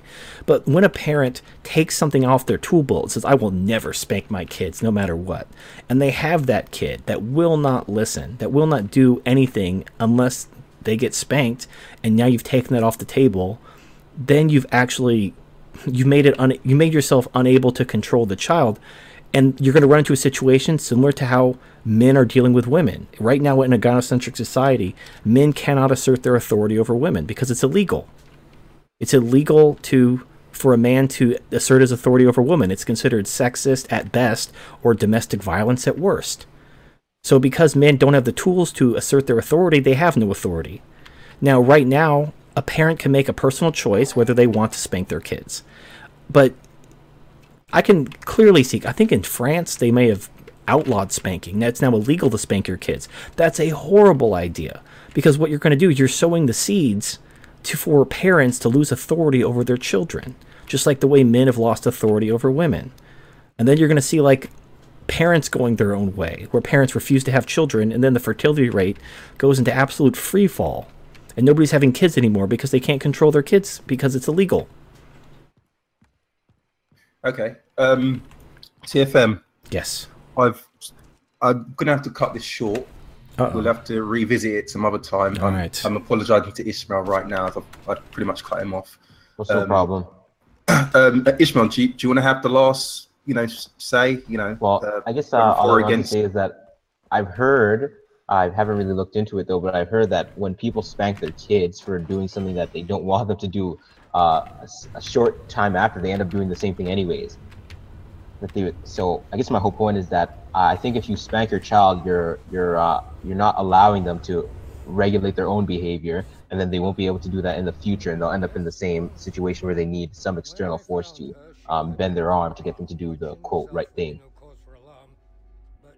Okay, well, I think maybe I think you're taking the opposite approach. You're you're basically saying spanking somehow takes someone's agency away and somehow brainwashes them into being unable to process morals independently. But, but I don't see why that wouldn't be the case. Why does well, that not make sense for you? Well, it doesn't make sense for me because I was spanked and I'm not like that. So, but you're a special case. You're one of those smart people. How? Right? But how many? How many examples of people who have no problem making moral decisions independently who were spanked as children would it take to convince you that your premise is incorrect? or that you're um, like how right guys guys i'm sorry. I have to cut you short. I'm okay like, all right. i'm, I'm cut, right. like this is why they want to, this is why i didn't want to start this debate with tfm because me and him have gone back and forth back and forth. We're gonna need we're gonna need chat we're gonna need to you know revisit this some other time. If you want to get involved in the conversation we can make it a specific you know day where we can all jump in and we can present our mm, facts and you know go from there. all right the battle but, rages on. But anyways yeah. letting me in. Yeah, no worries. All right Right, so TFM, I like, yes. I'm really sorry about that. Oh, our, that's fine. Our next guest has, you know, they were meant to, they were on yesterday. Okay. Um, called Your Humble Host, and they would like to finish up where um, we left off before you were de- uh, oh, okay. DDoSed. There so, yeah, that that Host, was she would like she would like to yeah she would like to speak to you about your opinions on women's rights, MGTOW, and you know voting. There we go. All right, I'm All putting right. it down now. Hello. Hello. Give it give it ten seconds. Oh, uh, okay, yeah. Run.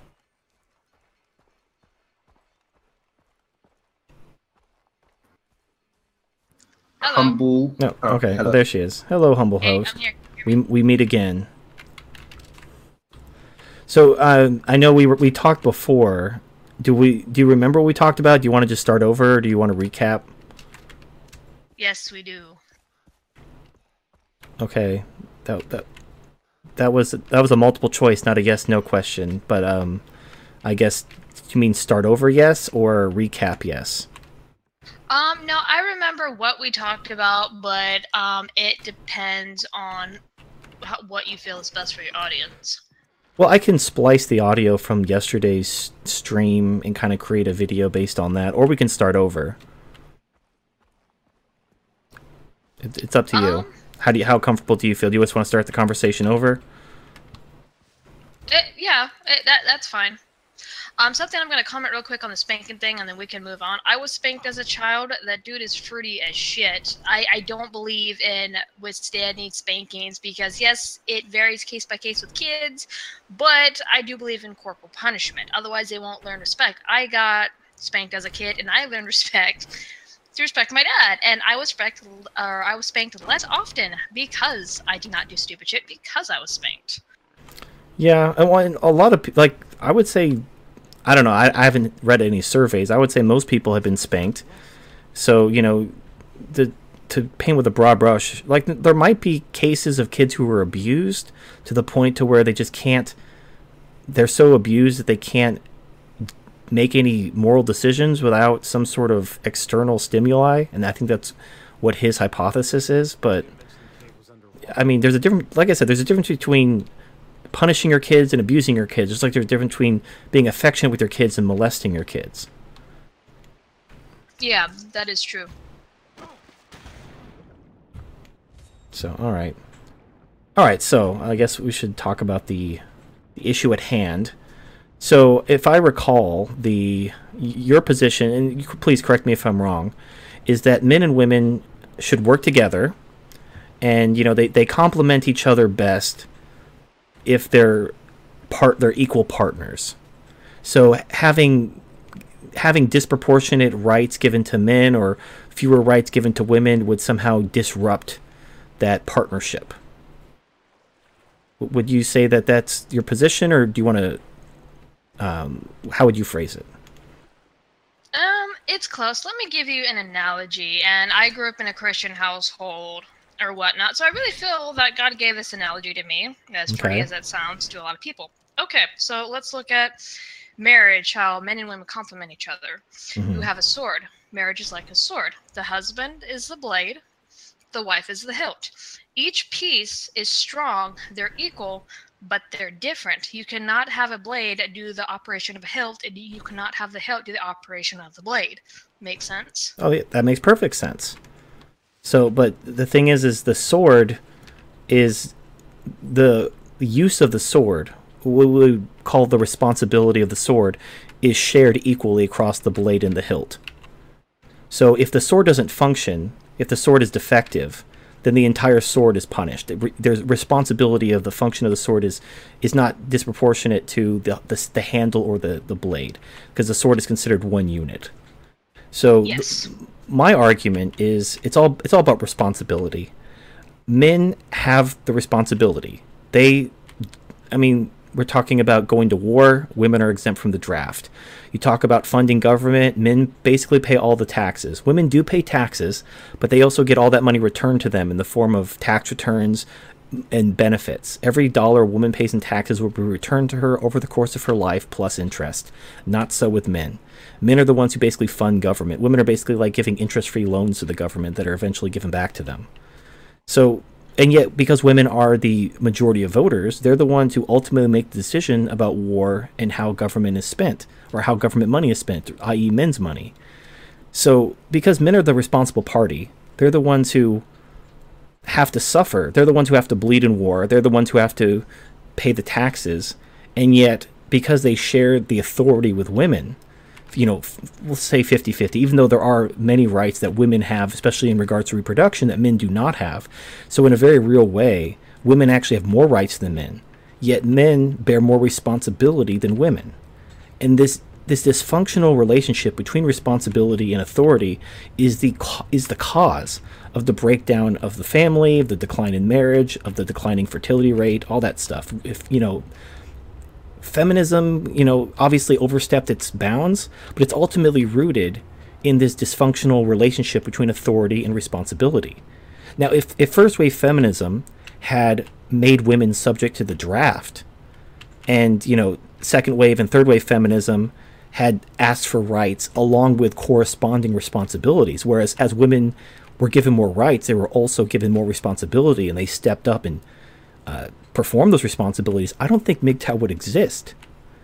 The problem with feminism and the problem with modern relationships and gynocentrism is women demand all the freedom and the authority, but then they shirk all the responsibility. They want all the responsibility to be borne by men. So we okay, I'm sorry. Well, my, my final thought is we have two options. There's two ways to rectify this situation. We can make women equally responsible to men, you know, kind of uh, undo the wrongs of the past, bring women up from a responsibility standpoint up to the level of men, or we can lower the rights and authority of women down to the level of responsibility that they want. But the goal would be to match responsibility and authority. So if we decide that men and women need to be equally responsible, then they can also have the same freedoms and authority. They can be equal in, in those things as well. We could have egalitarianism. If we agree that women are physically, mentally, and emotionally incapable of the responsibility of a man, and men are ultimately going to be more responsible in any situation, then the only fair, just thing to do would be to take women's rights away down to the level where their authority matches their responsibility. Now, it is my belief that women have the responsibility of a, effectively a child. Um, and some there's several examples of this. Like if a man and a woman have drunken sex, the man is a rapist, the woman is a victim.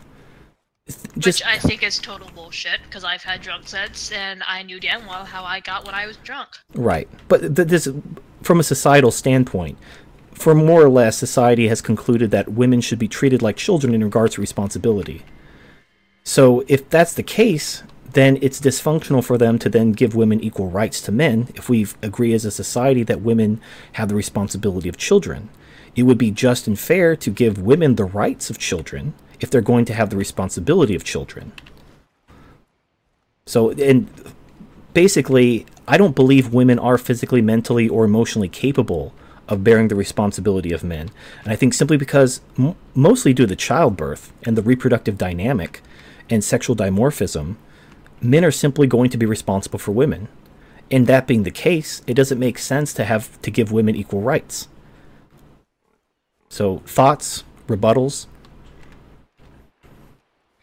Um, I actually do agree. Um, like we brought up the military the other day, and I think honestly, women have been given way too much. How we say leeway or freedom. How else would you, yeah, there you go. Right. There's a good word.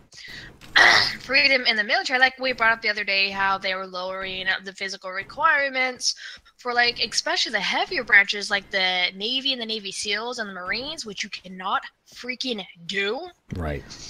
Um, I do think that there are some things that they need to pull back on. A military is one of them. screw all this PC culture. Screw Oh, I really wish feminism would go die somewhere because it's.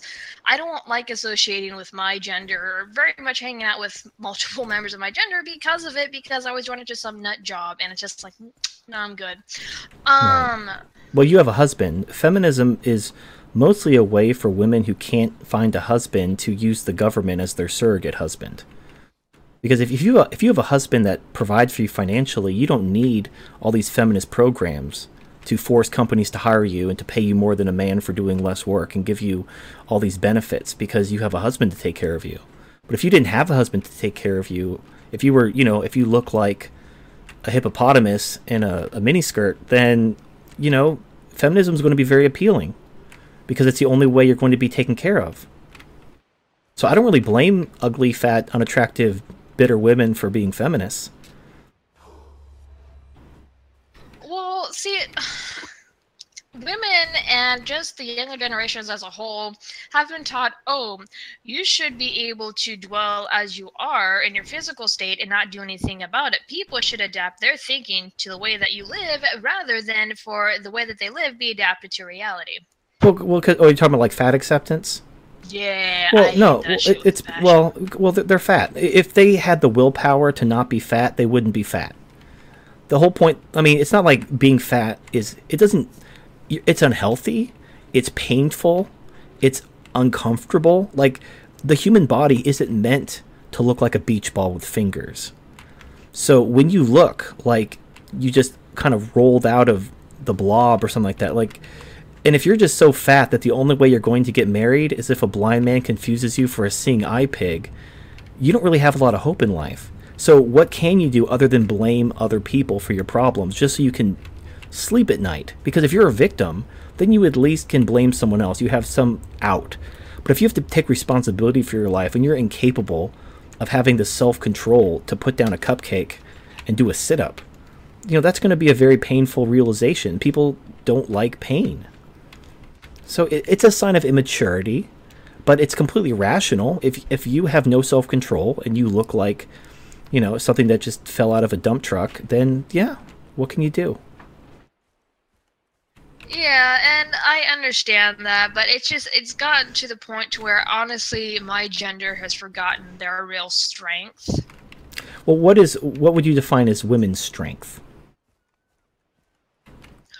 Um, what I mean is, me and my dad were having this conversation, and he was going through a rough patch, and he asked this question: that why is it that it's okay for women to struggle and not for men to struggle. And that goes back to the blade analogy is women are there to support the man. The man is the leader, and I will mm-hmm. um, agree with that. Now, no, there's well, well, well I got I got to stop. I got to I got to I got to stop you there. I got to stop you there.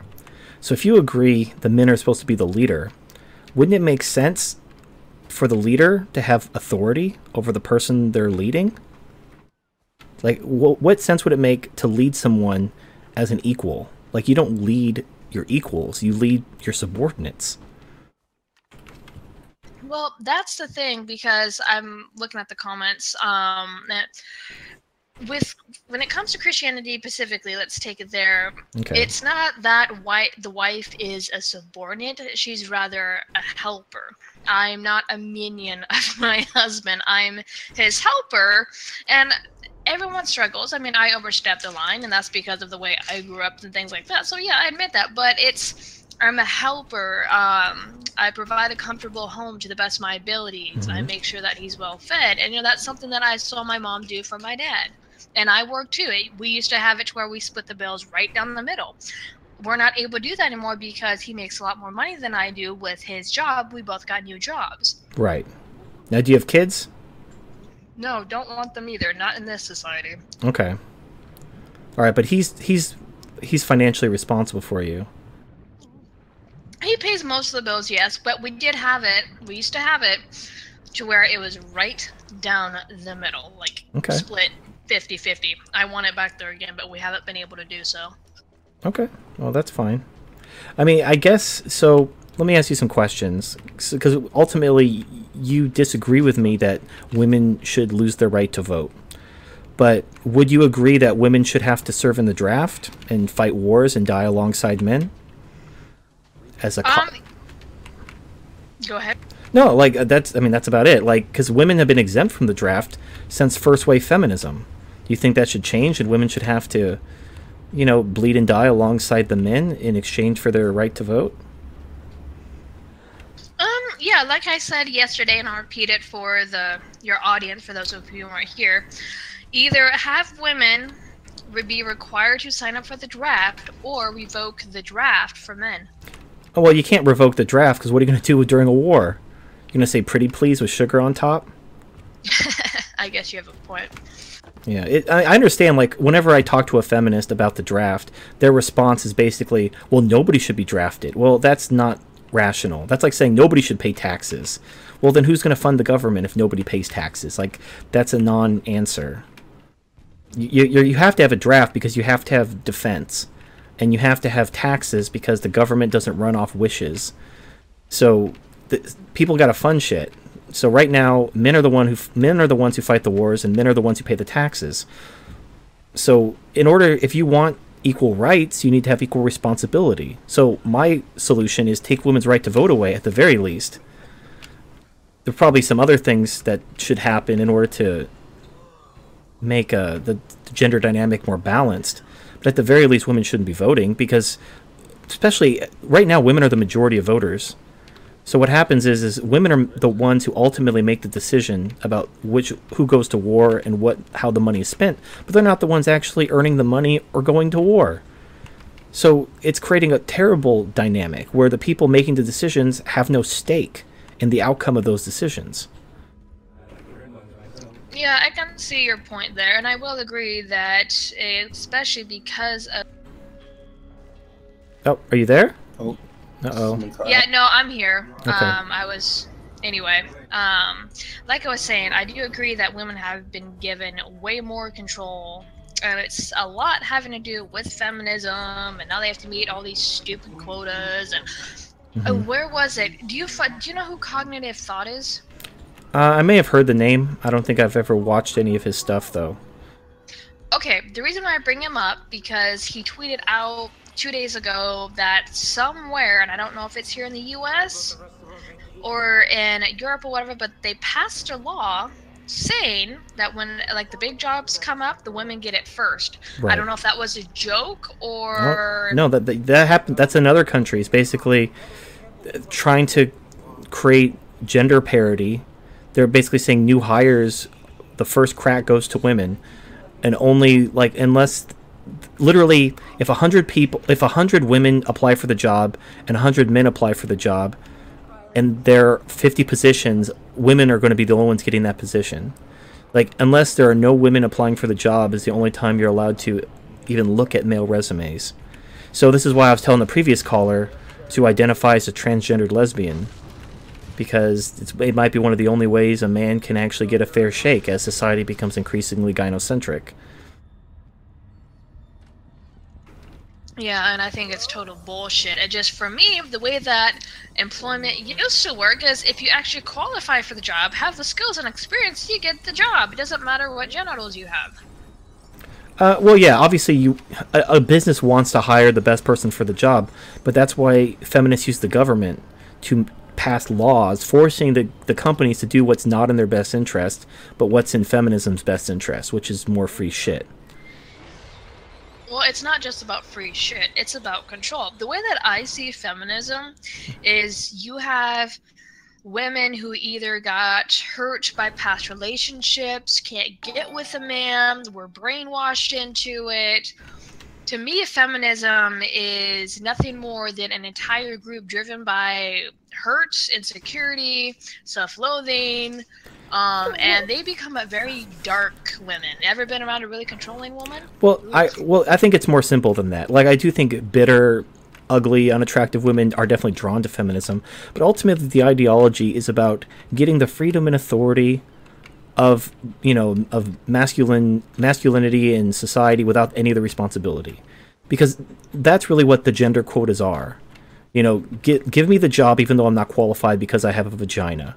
Give me free health care, pay for my tampons because I have a vagina. But they want men to pay for it because men are the taxpayers. They want the freedom and the authority without the responsibility. They don't want to pay for stuff. They don't want to have to actually go to school and get qualified for stuff. They just want the results. They want the end result without any of the work. They want men to have to work harder so that women can get free stuff. So yeah, no, and I've been seeing a lot of that, and uh, um, the logic that I've been seeing with a lot of feminists and whatnot is like, well, men have had all this shit for years, right. and whatnot, so now it's our turn. It's like, no, man. That's well, that but works. now, now this isn't this didn't just start with third wave feminism. First wave feminism did the same thing, because they demanded voting rights, but didn't want to be subject to the draft. They didn't want to have to bear equal responsibility. So all the waves of feminism, it's been like this since the 1800s. It's always been about disproportionate freedom and authority without responsibility. So if you you you claim to be an anti-feminist, but mm-hmm. so what is your solution? Are you do you advocate for women to be responsible, or do you yes, advocate? For, okay, so you want women to be equally responsible. Yes, and I feel like my gender, a mm-hmm. lot of my gender, has slackened it very much so in responsibility. Like okay, hardcore. well, so I'm gonna I'm gonna drop drop a drop a truth bomb on you now. Okay, so, so you agree that women should be drafted and women should be net taxpayers before they should vote, or as a condition of them voting. Yes, anybody who wants to stay in the country needs to pay taxes. Right. Now, I think it wouldn't be fair to let people keep rights and if they're not currently earning them. Correct. You wouldn't be like, well, we're gonna we're gonna continue to let you vote, but you know soon you're going to have to do some, you know, it's like letting someone live in your house for free and telling them you need to get a job but not threatening to kick them out. You know, once you kick them out, then they'll actually go out and get a job. But as long as they're living in your house for free, they don't really feel any pressure to go out and get a job, right? Yeah. So, how would you feel about taking away a woman's right to vote and then saying if you want your your rights back, then you need to go to war with men and you need to pay taxes like men? Would you be in favor of that? Yeah, I actually would, and that should go overall for just everyone in the country. I mean, I know ma- women mainly are the problematic children right, right now, but that that should be for like everyone. Well, there you go. See, so we had this nice conversation, and now we're on the same side. See, isn't that, I've got a question from the. I've got a sorry, guys. I've got a question from the uh, that was sent to me privately.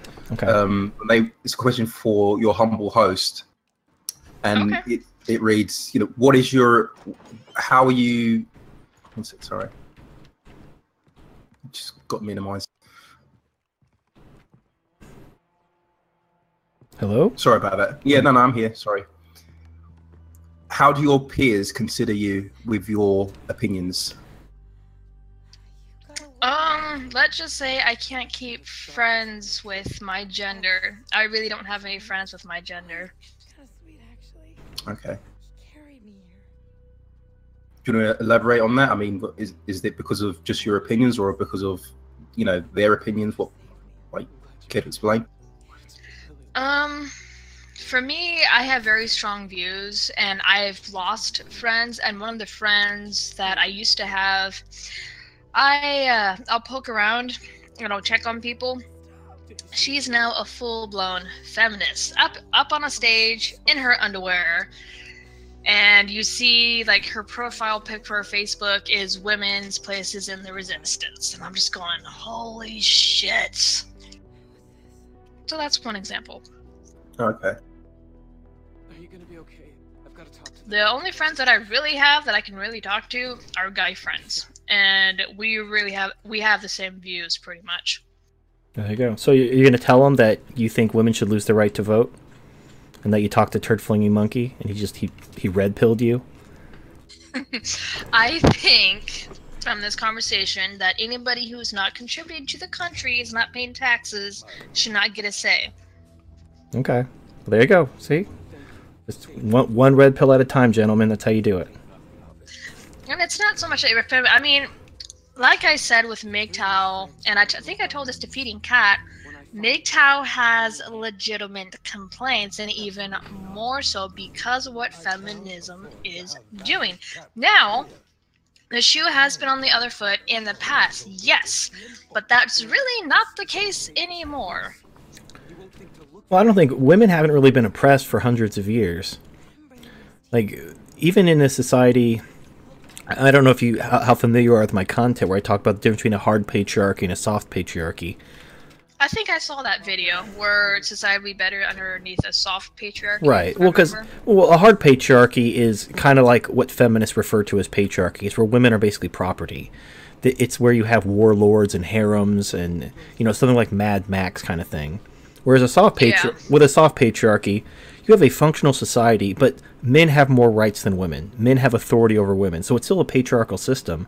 But women are treated, you know, they have they're not they're not property they have rights similar to children. The way you have authority over your child as their parent, a man has authority over you as your husband or your father.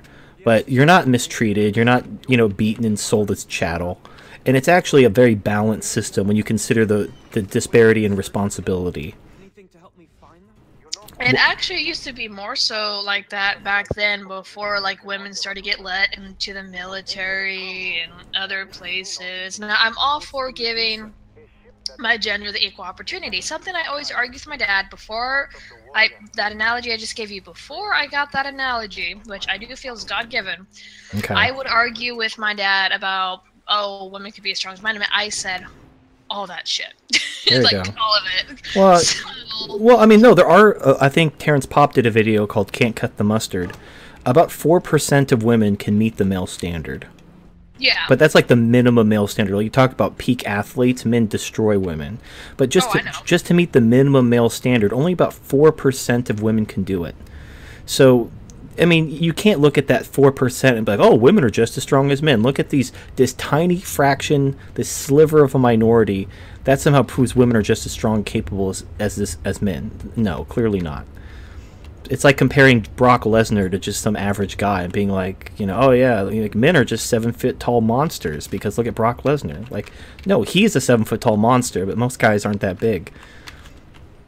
Yeah, no, and I do agree. Um, even science, biology, um, men are physically stronger and it's because they have a different reproductive system um, their you guys' bones um, can yeah. hold more mass can hold a lot more our systems because of our reproductive system i'm not saying my gender can't be strong but because of our reproductive system because where our hormones work our bodies are a little bit more frail right. and if we were to take um, impact it, we could really screw up our systems not saying that we can't like roughhouse things like that. But you get my point. You get what I'm saying. Yeah, I mean, yeah, women could be spanked and you can pull their hair a bit, but that's a you know you don't want to get any more rougher than that.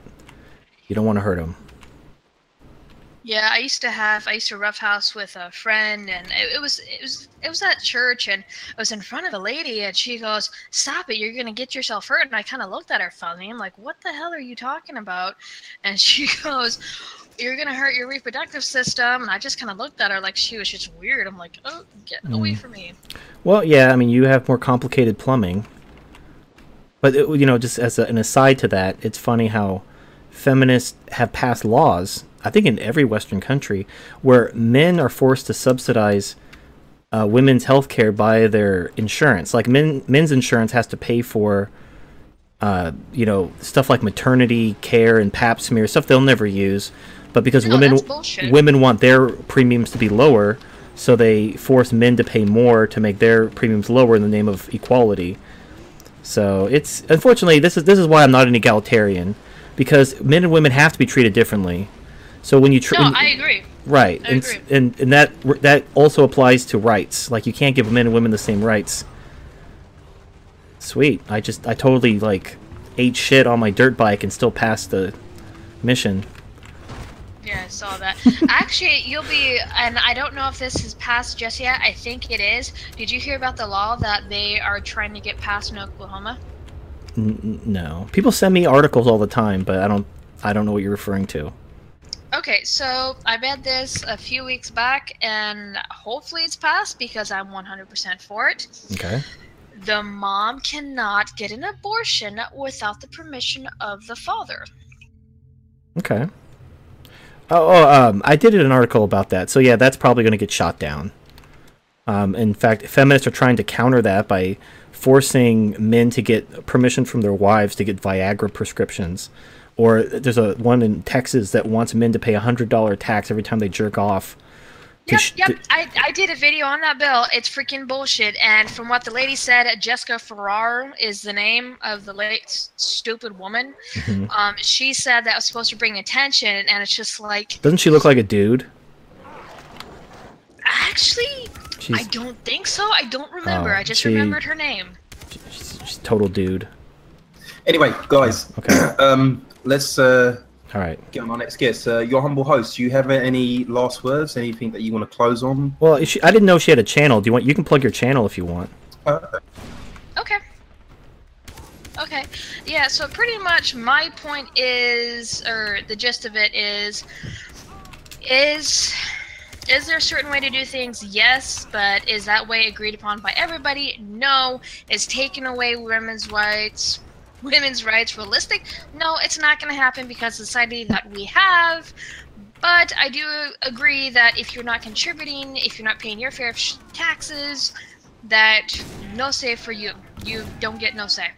Um, I also do believe that men and women should be treated differently and equal opportunity, yes, but only if you qualify. That is my point. And if any of you liked this debate, which I saw a lot of you going off in the comments, um, I do have a channel, the Chambers of My Heart. The logo you see keep floating around on the screen here, the live stream, that is my avatar for my YouTube channel. I do rants, I do poetry, I do all sorts of stuff. Do you want to link it in the in the chat for everyone, just so that um, it's pretty much Yeah. 'cause- embedded in yeah, time and 'cause- space? Right. Yeah, go ahead and post your URL in the chat, and that way people Yeah. can follow you if they want. And then I'll use, or actually also send it to me, um, or give it to Kat, and then I'll post it in the description as well. Okay, I just sent it to Feeding Cat. Okay. Cool. All right. Now, which chat do you want me to post it in? The live stream they- or the... I'll, I'll post. I'll post it in the Okay. live stream. Don't worry. All right. Yeah. Well, they both appear in the screen, so it doesn't really matter. All right. Thank you for your time. I'm glad I could red pill you and bring you over to the dark side. Right. Um, our next guest is uh, Jace Pallon, and he wants to talk to you about the comparison of what happens in American court systems as opposed to the German court systems. Oh, so let's well, okay. get him in now. I'm putting him now. It just comes down to the intelligence of the child. And all right. Hello. Yeah. Hello. Welcome. Oh, hey, I got pulled in. Hey, uh, how you Hey. doing, T- uh, monkey? What's going on, man? I'm doing oh, good. just just another night. Uh, just before we get started, I wanted to mention, man, I really appreciate the work you do. Um, I discovered you, I think almost a year and a half ago, um, with some of your earlier videos, and honestly, it really did help inspire me to, you know, not just waste my life away with just, you know, feeding the system. I suppose. I determined to live for myself and just, you know, make sure to prepare for what's coming down the road, essentially. Awesome. That's a, I love to hear that. I'm glad that my stupid YouTube channel was able to make a difference in your life.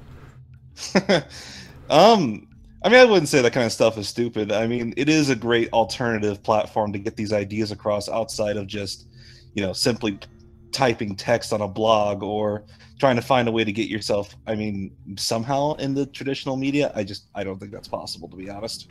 Yeah, no, not really, because it's you know the mainstream media is very ideologically, you know it's like they they choose their own. If you want to make it, you have to be chosen and brought in. You have to have a contact. You got to be in. Whereas you know something like YouTube, anyone can do it. Like I never thought my little channel would take off. I never thought I'd be hosting a talk show. but yeah, here I am. Yeah, definitely. Um, so I guess the first thing I wanted to talk, um, me- I guess mention, um, just the thing that they talked about with me in screening, is um, with regards to the the MGTOW movement. So, quick background about myself. Um, I'm I was born in Germany. Um, I was raised there until I was 14. I wasn't raised in like a military family simply because my parents divorced when I was really young, and my mother, being a German citizen, she didn't want anything to do with the U.S. anymore. So I lived off post, went to German school, you know, lived in the culture, I guess you could say. And then I came to the States when I was 14, and I've remained here since. Um, so I kind of have like a unique perspective about seeing both both the European aspect of what goes on and the American system. And Okay. um, one th- one thing I wanted to like mention was the court, the courts essentially. Um, are you talking about criminal court or family court? Family court. Okay. Um, with regards to how it functions, uh, specifically in Germany versus here in America. So I'm sure, as you know, here in America, at least, you know, if you are married to a woman and you get divorced, unless you have a very, very airtight prenup that a judge doesn't just decide to throw out, you know, more than likely she'll get half your property, if not all your property. Right. Well, if you have Um, if you have kids, it's like seventy five percent. Yeah, it just makes it even worse. Yeah. Um, in Germany, as an example, um, I, I think it's more of a holdover of the old traditions, as bad it is to say, considering you know, at this point, it seems like Germany's determined to just get rid of all of his traditions. You know, damn be to the people who want to keep them. But um, in the family courts, it's very rare, um, at least in Bavaria where I lived, it's very rare for the woman, um, especially if she initiated the divorce. wait, you're in get- you live in Bavaria? I used to. Oh, um, I still okay. travel back and forth frequently. Um, There's a guy. My There's a, mother's. there's a guy who's like a regular on my channel named John, and he's from Germany, and he hates Bavaria. Like he has nothing nice to say about Bavaria. Yeah. I think it would just be funny to have you two like have like settle your differences via Thunderdome. I'm sorry. Yeah, that, just talk about talk about which German state's the worst. there you go. No, I'm sorry. That was a complete aside. Continue. No, it's fine. Um, what I was gonna say was it's very rare for the women to uh, to get. it- It's very rare for them to get the whole property entirely. Um, and it's still kind of rare for them to even get like fifty percent or even some of it.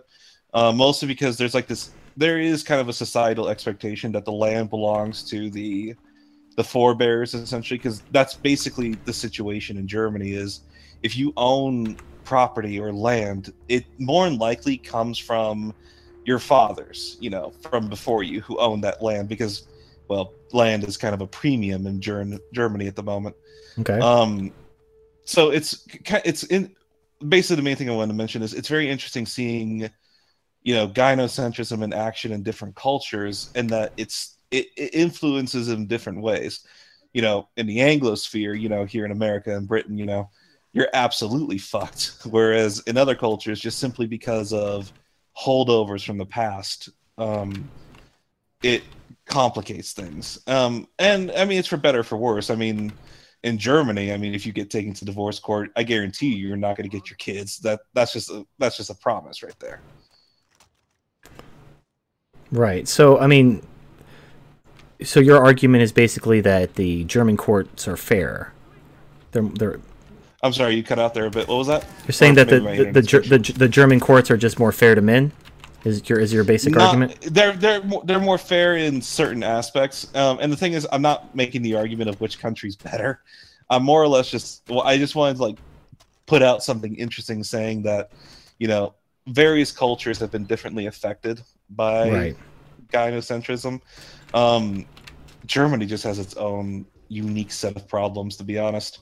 Right. Yeah. Um, it seems like because they're kind of on the forefront of submitting to the immigration thing. So it's interesting Mhm. that Which and, is- and you have a horrible prime minister. Like you, you elected a woman, and yet your family courts Yeah, are are started. it is interesting. So you have your family courts are less kind of centric, and yet you're even more cucked in certain ways than America. pretty much uh, like i said it's it's more it's more it's mm, sorry apparently i can't talk tonight um it varies on what is in play like again as i mentioned you know property wise it's a little bit more fair to men but when it comes to custody battles with children yeah you're fucked like Okay. you know in america you might hear that rare instance where you know the guy got hit the children or something like that uh, I, I think it's almost unheard of in Germany. I have not heard of a single Okay. guy getting custody of his children. So even if the woman's like a crack whore, she'll still get custody because vagina. Pretty much, because there, there's this idea that women are nurturing, and that's Mm. very much a big part over there. And unfortunately, barring a major collapse, I don't think it's going away. Unfortunately, Right. Okay. So it's basically because of traditionalism, because Essentially. the whole the whole roles thing. But it's but they would they literally believe that a, a child is better off with like their crack whore mother, regardless of anything, than a father? There's no circumstances where they would give custody to the father. Like I said, I, I maybe there is that rare instance where you know the father's like this wealthy millionaire and the Okay. mother's uh you know crack whore where and then they rule in favor of the father. But like I said, in terms of like common court, you know, just with your average middle class German family, I've never heard of it personally. Hmm. All right. So, I mean, but what kind of what can we glean from that? So, we even if we you convince me that German court is slightly better when it comes to family court, what's the what is the wisdom what is the point of this information? How does that how can men use this information? Or did you just want to like Um, let us know? partially that and also just for the future reference for when this stuff does happen i mean personally i would rather not see you know the cultures of these individual european countries die. You know i don't want to see germany lose any and all culture it once had. I don't want to see that that happen to france england or anything like that. But there does definitely have to be a purge of some of these you know uh, i guess you call it toxic ass um, aspects to it. Okay. um yeah basically um really that was my main thing i wanted to open up with but i also um just kind of wanted to just go from there in terms of politics and differences Right. Well, okay, I've so got a, sorry, I've got a question for from the chat for um, yes for Jace. Um, it's from Cold Hammer ninety nine, and he says for the guest. So he's now in America and isn't moving back to Germany. Is Not- that is that the case? not in the near future my plan is to effectively just get my education solid and settled get all my debts taken care of um, i will end up uh, immigrating back to europe i don't necessarily think it'll be to germany um, kind of the main country i had in mind is hungary actually Okay. Any particular reason why? Um, twofold. One, Hungary actually does have a very high demand for uh, computer uh, people, computer engineers, programmers, just for many things for different companies that are there, and they are willing to help you immigrate there if that is your professional field and you have all the proper stuff. So there's the, the financial incentive, I suppose, and also I um I enjoy um like I used to travel all the time in Europe. And I do enjoy the Eastern European culture, and I and with Hungary as an example, um, with what you see in recent politics, I mean they they haven't gotten nearly as bad as you know the rest of Western Europe. So there's a slim amount of hope for them, I suppose, is the best way to put it. Yeah, but the problem is, you know, it's getting bad everywhere. So even if Hungary is a few decades away from, you know, maybe Canada, the US, or somewhere like the UK, in a few decades they're going to be there too. So, you know, long term, that's not really a solution. Right, but I also don't think it's going to last that long. At least the situation in Europe, because actually, this is another thing I kind of wanted to discuss was the European Union and its coming collapse. Because you know, it, it's it's very hard to speculate when exactly it's going to all come crashing down. But I wouldn't be surprised if it came down within the next decade, honestly. And when it does, I think shit's really going to hit the fan in not just in Western Europe, but all of Europe. Right. So what, what you, will So how why are you immigrating to Europe if you consider it wouldn't you want to immigrate somewhere like not Europe? Maybe Um, somewhere in Asia or South America? I thought about that, but then I guess you call it there's like a pride aspect. You know, I am I am prideful in my in my heritage, being you know half German, half English, essentially. Okay. You know, I don't want to just give up on my I guess my culture, and Mm-hmm. if it means being over there at least to try and help, I will. And Okay. you know whether that's a dumb thing or a good thing, I really don't know. It's just what I want to do. Well, I mean, you can bring your culture, you can sh- spread your culture in anywhere. Your culture isn't defined by your borders. So, you Mhm. know, like culture is exported all the time. Right. So, you know, why would you but if if the state, if you even if you believe that the state is going to be suffering, it's not going to be a place you want to be, why would you voluntarily go there simply because you have some ethnic or cultural ties? and then suffer because, in that area instead of making a better life for yourself. Because I do think that yeah, when it collapses, you know, shit's going to be rough for a while. But at the same time, you know, I again, this is just the idealist in me talking, I suppose. But I want to do try, I do want to try and help rebuild essentially afterwards. Okay. You know, get get germ get the German people back on their feet in a sense. I mean, you know, I'm just at this point, I'm just a lowly pleb who doesn't even have his college education finished yet. But mm. at the same time, I like to think that even one person could potentially make a difference. Okay, I mean that's.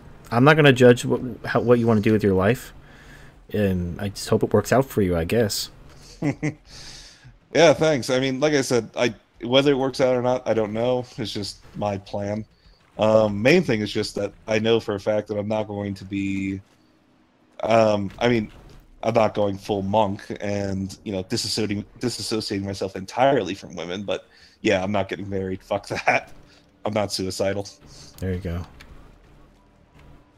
But um, I actually was curious um, about one thing. I know politics may not necessarily be your you know dedicated forte, but I was curious about um, what you think of Europe at the moment. This, in particular, like the European Union states. Yeah, I think it's not gonna the the the euro is gonna fail, and I think the EU is gonna fail, um, not undeservingly, but at the end of the day, you know, I think the West is on a collision course. So it doesn't, you know, at, at the end of the day, I'm not really I don't really have a lot of national pride. The way I look at mm-hmm. it is I support that which supports me.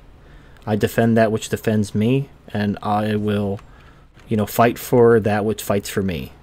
And I don't see a lot in western culture doing any of those things.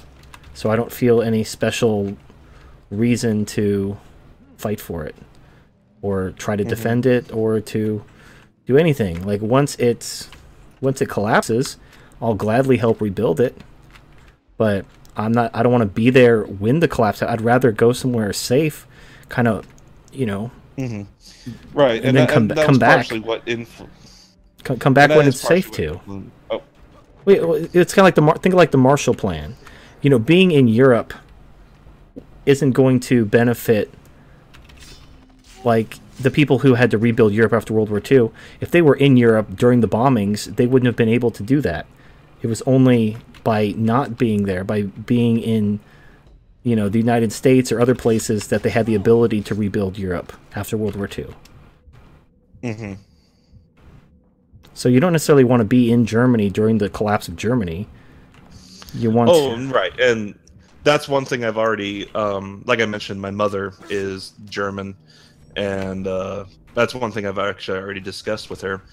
Um, if we if shit hits the fan, we can at least see it coming like within a few days. Um, I've already told her, you know, um, set up arrangements. You know, go go somewhere where it's not going to be, you know, too uh, too bad when the shit hits the fan. Um, right now, her main, I guess, the one place she would consider going is Poland, right next door.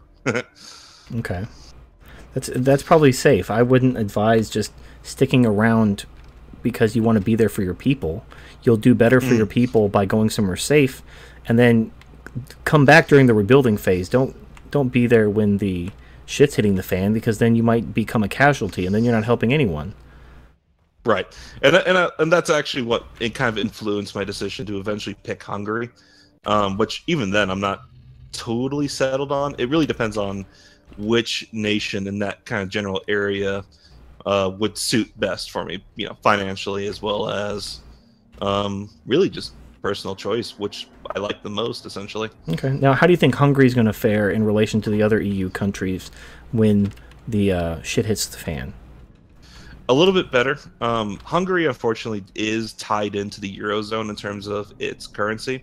However, especially in recent years, there's been a very bit rising, a large rising tide of Euroscepticism within the Hungarian population, which is good. Um, and the politicians as well have begun to reflect that. I mean, the best example being when you know this migrant crisis happened.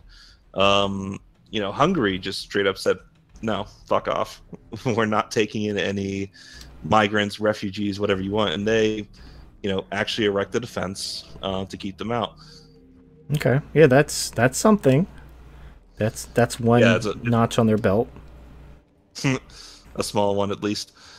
But yeah, um, actually, that uh, now I'm thinking about the EU though. I actually did have, I actually did want to get your opinion on one person in particular. Okay. Uh, what do you think of um, kind of like the rise in female politicians in Europe that have been kind of riding on this wave of populism, like um, you know Theresa May in the UK with Brexit, uh, Le Pen with uh, Front National in, in France, Mhm. and um, ah, her name's her name slips um, from me at the moment, but she's the female uh, chair for the German AFD party, which in Germany everybody's like, oh, they're the far right when they're not really. But I guess that's my main thing is what do you think of these female politicians gaining power essentially? Well, I mean, I've I've done a couple videos where, in order to get anything done in a gynocentric society, you have to kind of emphasize the benefit to women. You have to kind of make sure that the women think that's in their best best interest to do so. Like what I just did with the last caller. You know, she called herself an anti-feminist and she disagreed with me about taking women's rights away, and then I just convinced her that it's actually in her best interest to take women's rights away. And she then at the end of the conversation, she was on my side. So, if a female politician supports what I think needs to happen, then I'll support her. But I don't think female politicians should necessarily be a thing. But in the meantime, I'm willing to use the tools I have rather than, you know, refuse. Like no, it would, an idiot would refuse an ally simply because of their gender. So if if there's a female politician that supports something that's beneficial to me, I'll support her. But at the Mhm. end at the end of the day, I, I don't think women should vote. So obviously, I'm not going to be supporting female politicians in a general sense. hmm Um, and actually, and Le Pen's an interesting case for me. Um, just again tying into EU really quickly. Um, are you familiar with the, I guess, the politics of the EU at all? I'm j- not. I'm not an expert because I'm not in the EU. I don't know if Kat wants to jump in because he lives Yeah. in the UK. Uh, he Oh. wants he wants to talk about you like uh, EU politics. I don't know if you can offer Well, better um, insight than me. Yeah, well, I'm not. I'm not an expert on EU politics because I'm. I've never been. I've always not wanted to have any part of it. But go, go ahead. I, I know who Le Pen is. Yeah. Okay. I know Um, what so they, I I'll, know what they I'll try and represent. So. I'll try and be very general, but basically, when it comes to the European Union, there are two power players within it Germany and France, essentially. Germany being the economic powerhouse um, behind the EU's financial power, and France, while still being a respectable um, economic power, their main thing is actually their military, surprisingly. Um, a lot of people don't know this, but the French army is the largest army in Europe, barring the um, Russian army. But you know, then I get into arguments with uh, certain alt writers about is Russia actually European? But that's another Uh, topic for the day. What about what about Belgium? though? I mean, uh, that's the heart of NATO Belgium- obviously the European Union. So Yeah, obviously they don't- Belgium's- they don't- Sorry, go ahead. Oh, sorry. Belgium's an interesting case because even though they don't have much in the way of economic or military power, a lot of the Eurocrats, you know, the types Yeah. who really do want to push for a European That's super state, yeah they're writing the laws. That's where that's where it's all coming from. Like right? And it's and and it's mostly Belgian politicians who push for it. I mean, I can kind of understand Belgium kind of you know basically got steamrolled by the major powers during World War One and World War Two, so you know, got to try and keep Yeah. it from happening again, right? yeah. But anyway, so the back to Le Pen though. Um, the reason why I'm personally supporting her is not necessarily because of her politics, but it's because of her stance on the EU. I really do hope she follows through with what she says she wants to, which is essentially a, a very much a Brexit style um, pullout from the EU. Um, because that, in my opinion, that will trigger the collapse. Um, because at that point, the only power player behind the EU is well, Belgium, you know, in terms of the politics, but Germany. And uh, Ger- Germany may be powerful in terms of its economy, but it cannot sustain the EU by itself. It, it just it doesn't have the ability to do so. It's not the United States.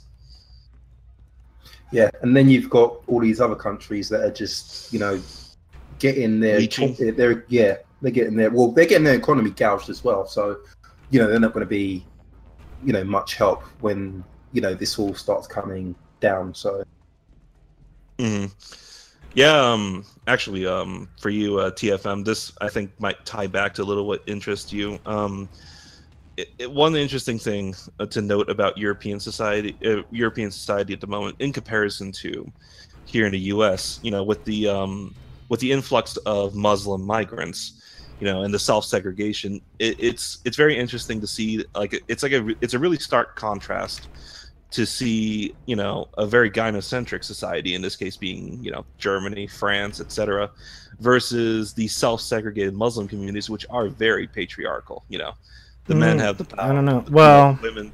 It, it, it's actually not religious; it's cultural. Like I had a right. I had a Canadian Muslim on my show who was blue pill as hell. And then I, oh, yeah, I remember that. and then I did an article about the uh, the Naga men in India who are Christian, and they're patriarchal as hell. So I don't. Mm. It's not a religious issue; it's a cultural issue. If you have a patriarchal culture, it doesn't matter what god you pray to. And you're right. It's just that um, you know the the culture where this hails from. You know, th- that's more or less my mistake in terms of identifying it. It's just that you know th- there's really just one common identifier between these various cultures, and that's just that they're, you know, Islamic essentially. Yeah, I mean it's it's, it's one thing that people point to, but honestly, if you look at Muslims from Asia and stuff like that, they're not like the the the Arabs. It's more of an Arab culture thing than a religious thing. But mm-hmm. yeah, I don't know. That's my only insight. I mean, what what about it? I think you had a you were starting a thought and I interrupted you. Yeah, really. I guess my I guess really my question for you is um, I can't remember. I think you did a video about this where you know cultures can bleed into each other essentially. Um, do you think that the patriarchal culture of these various um, you know uh, self-segregated communities in Europe could potentially bleed over into European um, culture? Yeah, I mean culture is fluid, and actually, as um, native Europeans get outbred uh, their culture is going to diminish, and the culture of the population that reproduces more is going to take over. Mm-hmm. So basically, Sweden will become Swedistan. Yeah, pretty much. I mean, yeah, nothing's fluid. Or I mean, every culture is fluid, not but nothing's static. You know, when it comes to the racial, cultural makeup of a country, it's going to ebb and flow depending on birth rates, depending on immigration, depending on a whole host of things. There's nothing inherent in the dirt which creates a culture. Mm-hmm. But yeah, um, yeah, really. Uh, sorry, I know I've been kind of ranting on for a while. Um, I was just curious, you know, were there any questions you had for me in particular, or you know, uh, chat? No, no. I mean, I I'm following. I don't really consider the European politics to be completely dissimilar to what's going on in the U.S. and Canada and New Zealand and Australia. I think it's a general Western trend, and it's mm-hmm. it's all related to egalitarianism, the welfare state, and gynocentrism. Oh, um, actually, sorry, I just remembered something I wanted to mention. Um, the, this is one thing that kind of um, is interesting, and one thing that I, um, a lot of Americans actually don't, I guess, kind of realize. You know, people think that oh, you know, Europe society is so far to the left. You know, that must be where all this started. Um, it's interesting because the you know like the really toxic aspects of the left at the moment. You know, the regressives, the social justice warriors, the feminists. You know, those hardcore types those actually didn't really they didn't start in Europe. Those started in American universities, surprisingly, and then they bled over into, I guess you could say, like the European left. And it's just funny now the European left is realizing that, oh shit, these guys are really toxic to us, and they're trying and they're trying to basically kick them back over the pond to us, which I I personally find it really amusing. Well, yeah, that was during the Cold War, so yeah, the the Soviet Union had a lot of people spreading their ideology in the U.S. And also, like the Frankfurt mm-hmm. School, they were basically communists we brought from Germany because they were fleeing Hitler's Third Reich. And then the United States gave them safe haven in America. and they immediately started plotting the overthrow of America because they were communists. So yeah, no good deed goes unpunished. Exactly. Um, I can't remember the name of the guy. It's there, there's old videos I found uh, on YouTube. I think his name is like Yuri Bezmenov or something like that. He oh yeah, a, he's uh, like a Soviet. Yeah, I think MGTOW 101 reposted an old video of him where he was talking about you know. Uh, the, the ultimate fate of the useful idiots will be that they'll just be killed. Yes, and that is very true, um, especially based off the uh, the stories that I've been told from um, various friends who lived under communism in Eastern Europe. Um, as a good example, I have a I have an old mentor who lives he lives in Washington State now. He used to live here where I am now, but he was a he was a former Soviet soldier. Um, he was basically he was 19 years old when he fought in the uh, Soviet Afghan War.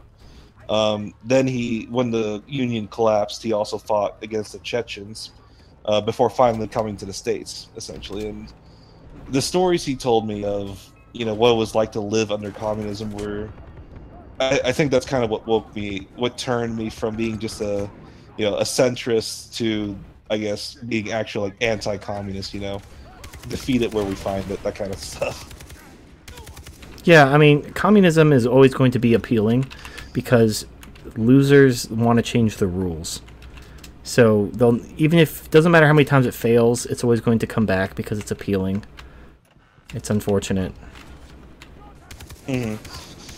Yeah, and what he was, what Yuri, the guy, the Yuri guy was saying about it, you know, not just that one video about what happens to the useful idiots, but just talking about the subversion process, you know, of I guess you'd say American culture, and what he was talking about. Yeah, I mean, he was 100% right.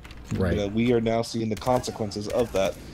I just it, it's just it's scary to think that this has been going on for so long too. Well, it's like what, what, what's funny is the the Soviet agents who infiltrated the universities and started spreading communism. They did it in order to destroy America's defenses, so the Soviet Union could take over.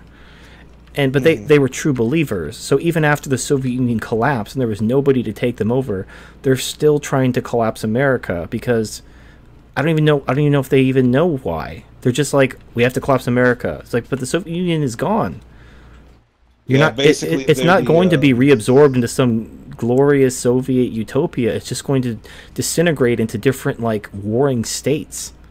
You're going to see like the United States split into like four or five countries. You're going to see Europe descend, you know, like the Dark Ages. Like that's not going to create utopia but it's that's their programming. That's what they've been trained to do is to just try to overthrow the West. And they they don't think on a logical level. They think on an emotional level. They just think America and the West is evil. And so even though the Soviet Union isn't around anymore, they still want to destroy the West because that's what they were taught to do by their Marxist professors and handlers. It's so, and and now they're the ones. It's like on the second or third generation like the SJWs are like third generation Marxist agents. Like it, the thing is, at this point, they don't even know why they believe it. Like the whole the whole Marxist agenda has failed, but they're still pursuing it because that's what they were taught to do. So and there's no way to get rid of them. You have to you have to you have to literally get rid of them because you can't like deprogram them because they have a slave morality. So you can't try to you can't sit them down and talk about logic and reason. They have a completely different moral system. All you can Basically, do is you gotta, yeah, uh, you gotta give, take you gotta give them. Oh, good. Well, you, you gotta take their power away. Like um, I'll, the example I like to use is Jimmy Carter. Jimmy Carter is like a peanut farmer, and he's probably a really good peanut farmer. And as long as he's farming peanuts, he's cool. But uh, when he's a, he was a shitty president and people who think like him are, are shitty. So I don't want like them to be executed or anything, but they shouldn't have the power to you know ruin people's lives like they are wont to do. So they they can go farm peanuts, they can go write poetry, they can go do whatever the fuck they want, but they should not have power because when they have power is when they start ruining people's lives and collapsing societies. Yeah, uh, I was just going to suggest you know give them the old uh, Pinochet treatment, you know, free helicopter rides. Wouldn't drop them in like the water? Um, well, I think the actual story behind that was basically uh, they would to take them in a helicopter, you know, to like the jungle and the mountains and basically shoot them and dump their corpses Uh, from the helicopter. Yeah, That- at least that's what, that's- if I remember correctly. That's too much work. I'd rather just just shank them. just you know, like why am I going to waste a helicopter ride? Yeah, ex- exactly. Or and well, eh, bullets are pretty cheap these days. Well, right. in right. America. Well, exactly. they're Well, that's why like people are like, oh, we got to give all these people welfare because if you don't, um, they're going to riot and everything like that. Well, then shoot them. Yeah. You know, uh, Um, what, what do you think's cheaper, a bullet or a lifetime of welfare for someone who'll never get a job or do anything productive with their life? Yeah, exactly. The bullet will always be the cheaper option.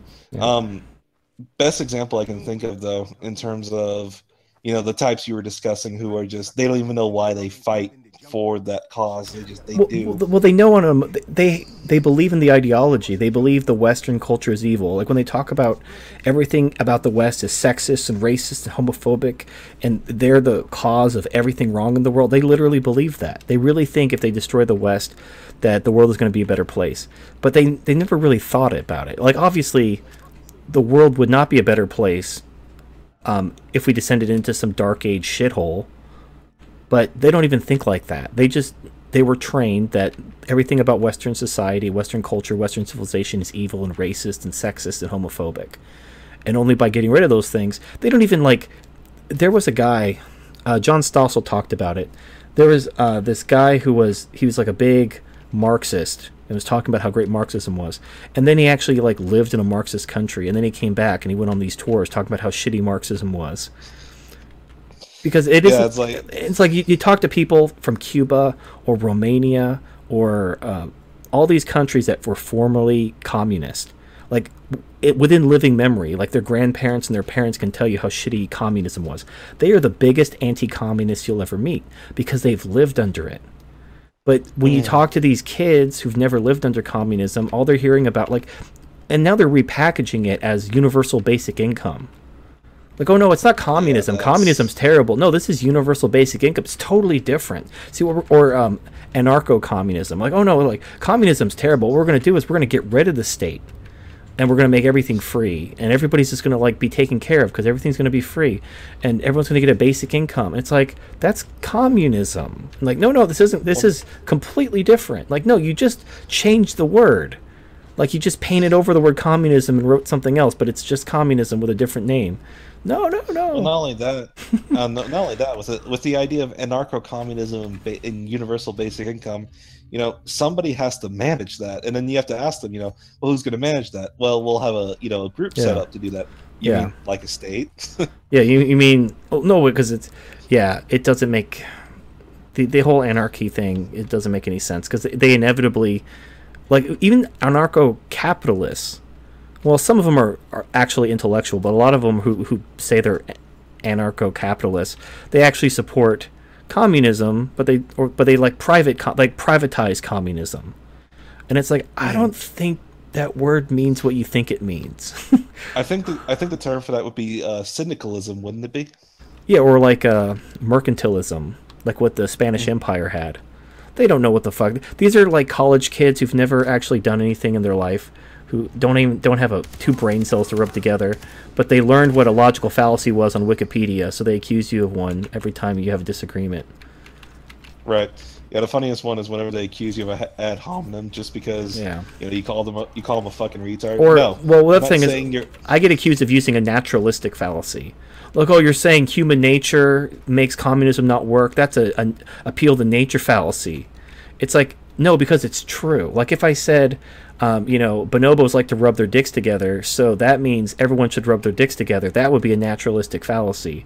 But if I'm talking about human nature and the reason why communist economics don't work and capitalistic economics do work is because one is in harmony with human nature and one is in opposition to human nature, that's not a naturalistic fallacy because I can point to the results. I can point to, like, no, this is actually observable reality and this is why.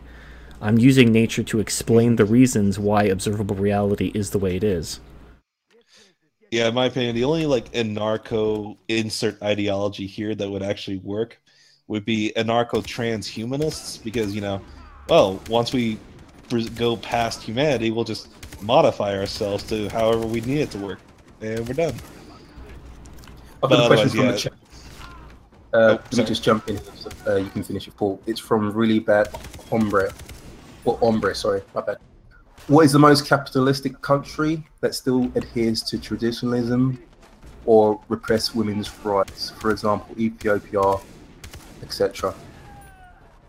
I, I don't think the problem with a lot of capitalism they're they tend to be more egalitarian because they believe in freedom so that usually opens the door it, it's hard to unless you've been red pilled it's very difficult to deny if a woman's because usually feminism they start off I don't wouldn't say well intentioned but they start off basically saying you know hey I just want I just want to be like you guys I just want a chance. Don't you believe in equal opportunity? And then, of course, they're like, yeah, of course we believe in equal opportunity. So then it's hard for, for to say, no, you don't deserve a chance. But then, of course, they use that equal opportunity to then argue for equal outcomes, and then they demand the state to make things fair, and then it turns into a shit show. That's why. That's why the red. That's why the red pill is so important. I would say um, to the chat question, which basically was, what which societies are capitalistic and also you know um, i guess you'd say keep a very a tight lid on you know gynocentrism and that stuff. I would say probably the only one i could really think of um, is actually the uae um, the arab emirates. I just i don't know i'm not too familiar with their economic system so i could be mistaken but as far as i know they do adhere to the free market principles um, at the same time you know, it's at least if I um from if if my memory is not fucked today, um, yeah, like women don't have the right to vote in um, you know, Dubai or any place like that. Well, so I know I know Hong you... Kong used to be like Milton Friedman used to use Hong Kong as his example of free market capitalism succeeding, but then Hong Kong unfortunately capitalistic societies tend to be victims of their own success because what they do is they become so rich and successful that people from socialist countries want to immigrate there because they want to get rich and they want the freedom. But then when they get there, they're like, I want to be taken care of, and then they fuck it up. Yeah. Uh, quick question, guys. Quick question: Would you could would you ever consider living in like the UAE or you know Dubai or you know yeah, I don't give a shit. Any one of those cities or countries. I've, I've been to Dubai. They have really cheap gold there. They had a they had a mall called the Gold Souk that was nothing but jewelry stores. It was like a three story mall with nothing but jewelry stores. And you just walk into a jewelry store and you just like say, I want to pay this.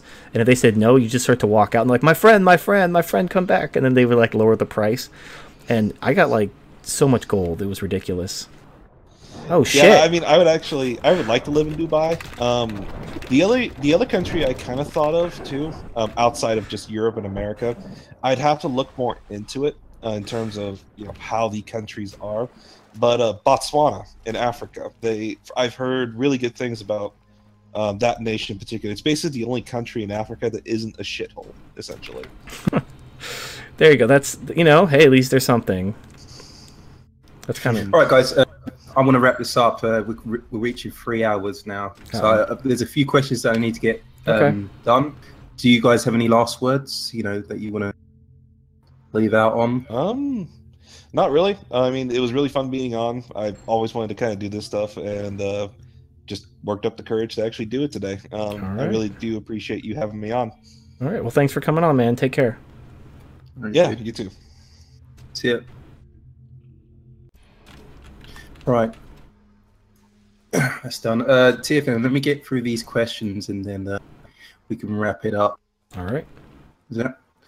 All right. So first question, it's from Veritesius, and he his question is: Did you see the Professor Jordan's Jordan Patterson's comments on MGTOW?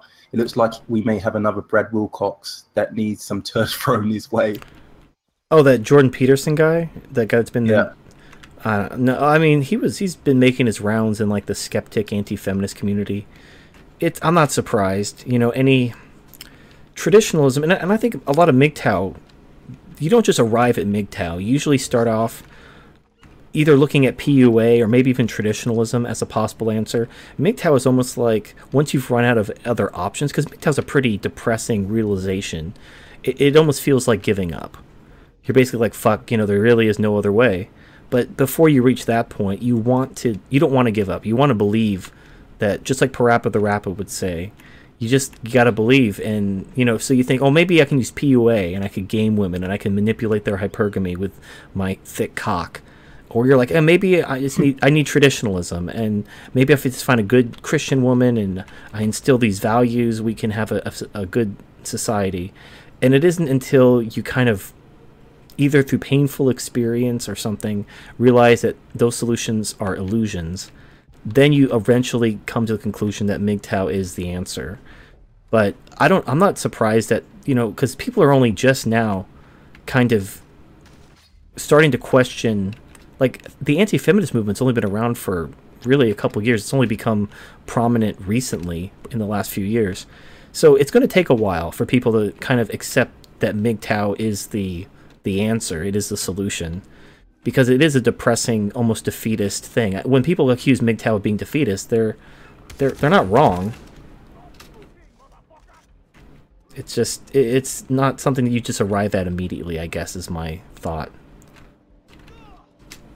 Okay. Um, next question is from Proper Monkey. This question is: What purpose would? Oh, it's a bit of a futurist question. What purpose would colonizing Mars serve? Aren't you just sending men in there to die until the planet is nice and comfy enough for the women's. Isn't the end game the same bullshit?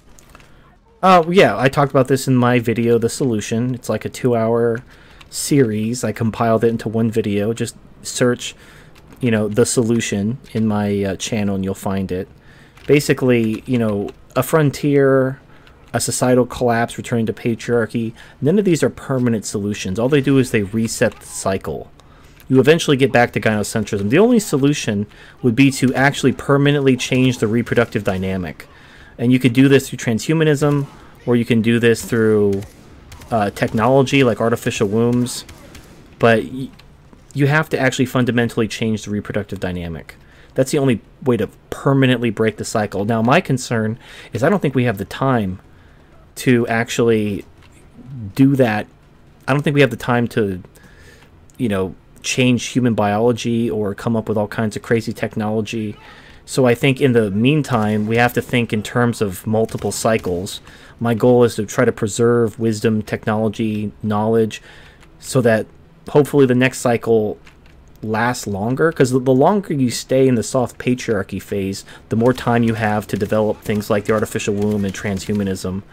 Once you've reached feminism, you're kind of almost on borrowed time at that that point. Mm. Okay. Uh, last question, then we can uh, wrap this up. All right. And it's from Proper Monkey again. Isn't hiring only white males better under risk management? They can't sue for discrimination, can't sue for sexual shit, can't sue for racism, can't take maternity leave. Isn't that just good risk management? Yeah. Well, that's the thing. The these feminists they pass all these laws to give women all these benefits, but they're actually making themselves less attractive for employers to hire. But then, of course, they, they pass laws forcing employers to hire them in the name of discrimination. So they want free shit at the cost of employers. Then, when employers don't want to hire them, they claim that it's sexist discrimination. So it's just another example of feminists wanting their cake and eating it too. So, of course, as feminists, like they're talking about menstrual leave in, in Italy, where women would get three extra paid days off because they have periods, literally because vagina. Now, of course, employers aren't going to want to hire someone who's going to work three fewer days a month. So they're going to want to not hire women. So then, of course, the feminists are going to cl- complain about how sexist these employers are for not wanting to hire women who don't want to work and just get paid for free. And then, of course, the government, because women are the majority of voters, are going to pass laws forcing companies to hire them. It's just a big shit show. Feminism is just a shit show. What can I say? Okay, uh, that was the last question, TFM. All right. Uh, I wanted to keep. I really wanted to keep this, you know, you know, really short because usually we pro- we go on for about four or five hours, right? So it's nice to see that I can I can see the timer on your screen, and we're pretty much, you know, five minutes to three hours. So I think we've done pretty well there. Yeah, yeah. I think that we keep a good tight schedule. I think the show um, was good. I think it was pretty smooth. Limited technical difficulties, no DDoS attack, so that's always a good sign. Yeah. But yeah, um, I think definitely we need to keep it to, I think, three hours, just over three hours, if anything. Right. Well, now you said that you know. I think that's like one guest every forty-five minutes. Yeah. So that's I'm fine with that. It really just depends on if there's good guests. I don't mind going a little bit longer, and obviously the longer the the show, the more segments I can spin off, and that's that's fine because that's like basically free videos for my channel that I really don't have to work too hard on. I just cut them from the podcast. So I don't mind. Yeah. I don't mind going longer if there if there's something worth talking about, but I don't want to artificially stretch it, just in the name of um, you know trying to keep some kind of thing. Because unlike a, a, radio or TV show, we're not you know nobody's waiting for us to be done. It's not like oh god, come on guys, it's my turn to be on the show. Like no. Yeah. So it's fine. I think right. three hours is a good good thing though. And also, a lot of uh, people were saying, you know, would we would we consider uh, doing it on Saturdays every now and then? Uh, yeah, I mean, I think we just kind of decided on Friday arbitrarily. Mm. If you think Saturday might work better or Sunday might work better, I mean, obviously this isn't a one man show, so you know we we can talk offline and come up with yeah. what day would be better for you, or we can kind of keep it fluid. I would like to come up with a consistent day just so people can kind of, if they want to be part of the show, plan their schedule a little bit better. Yeah. But aside from that, it doesn't matter to me. Okay. Yeah, that's all I really have to say. All right. Cool. All right, guys. Uh, thank you for joining us on the Turd Flinging Monkey Show, and we will see you, you next time. See you guys.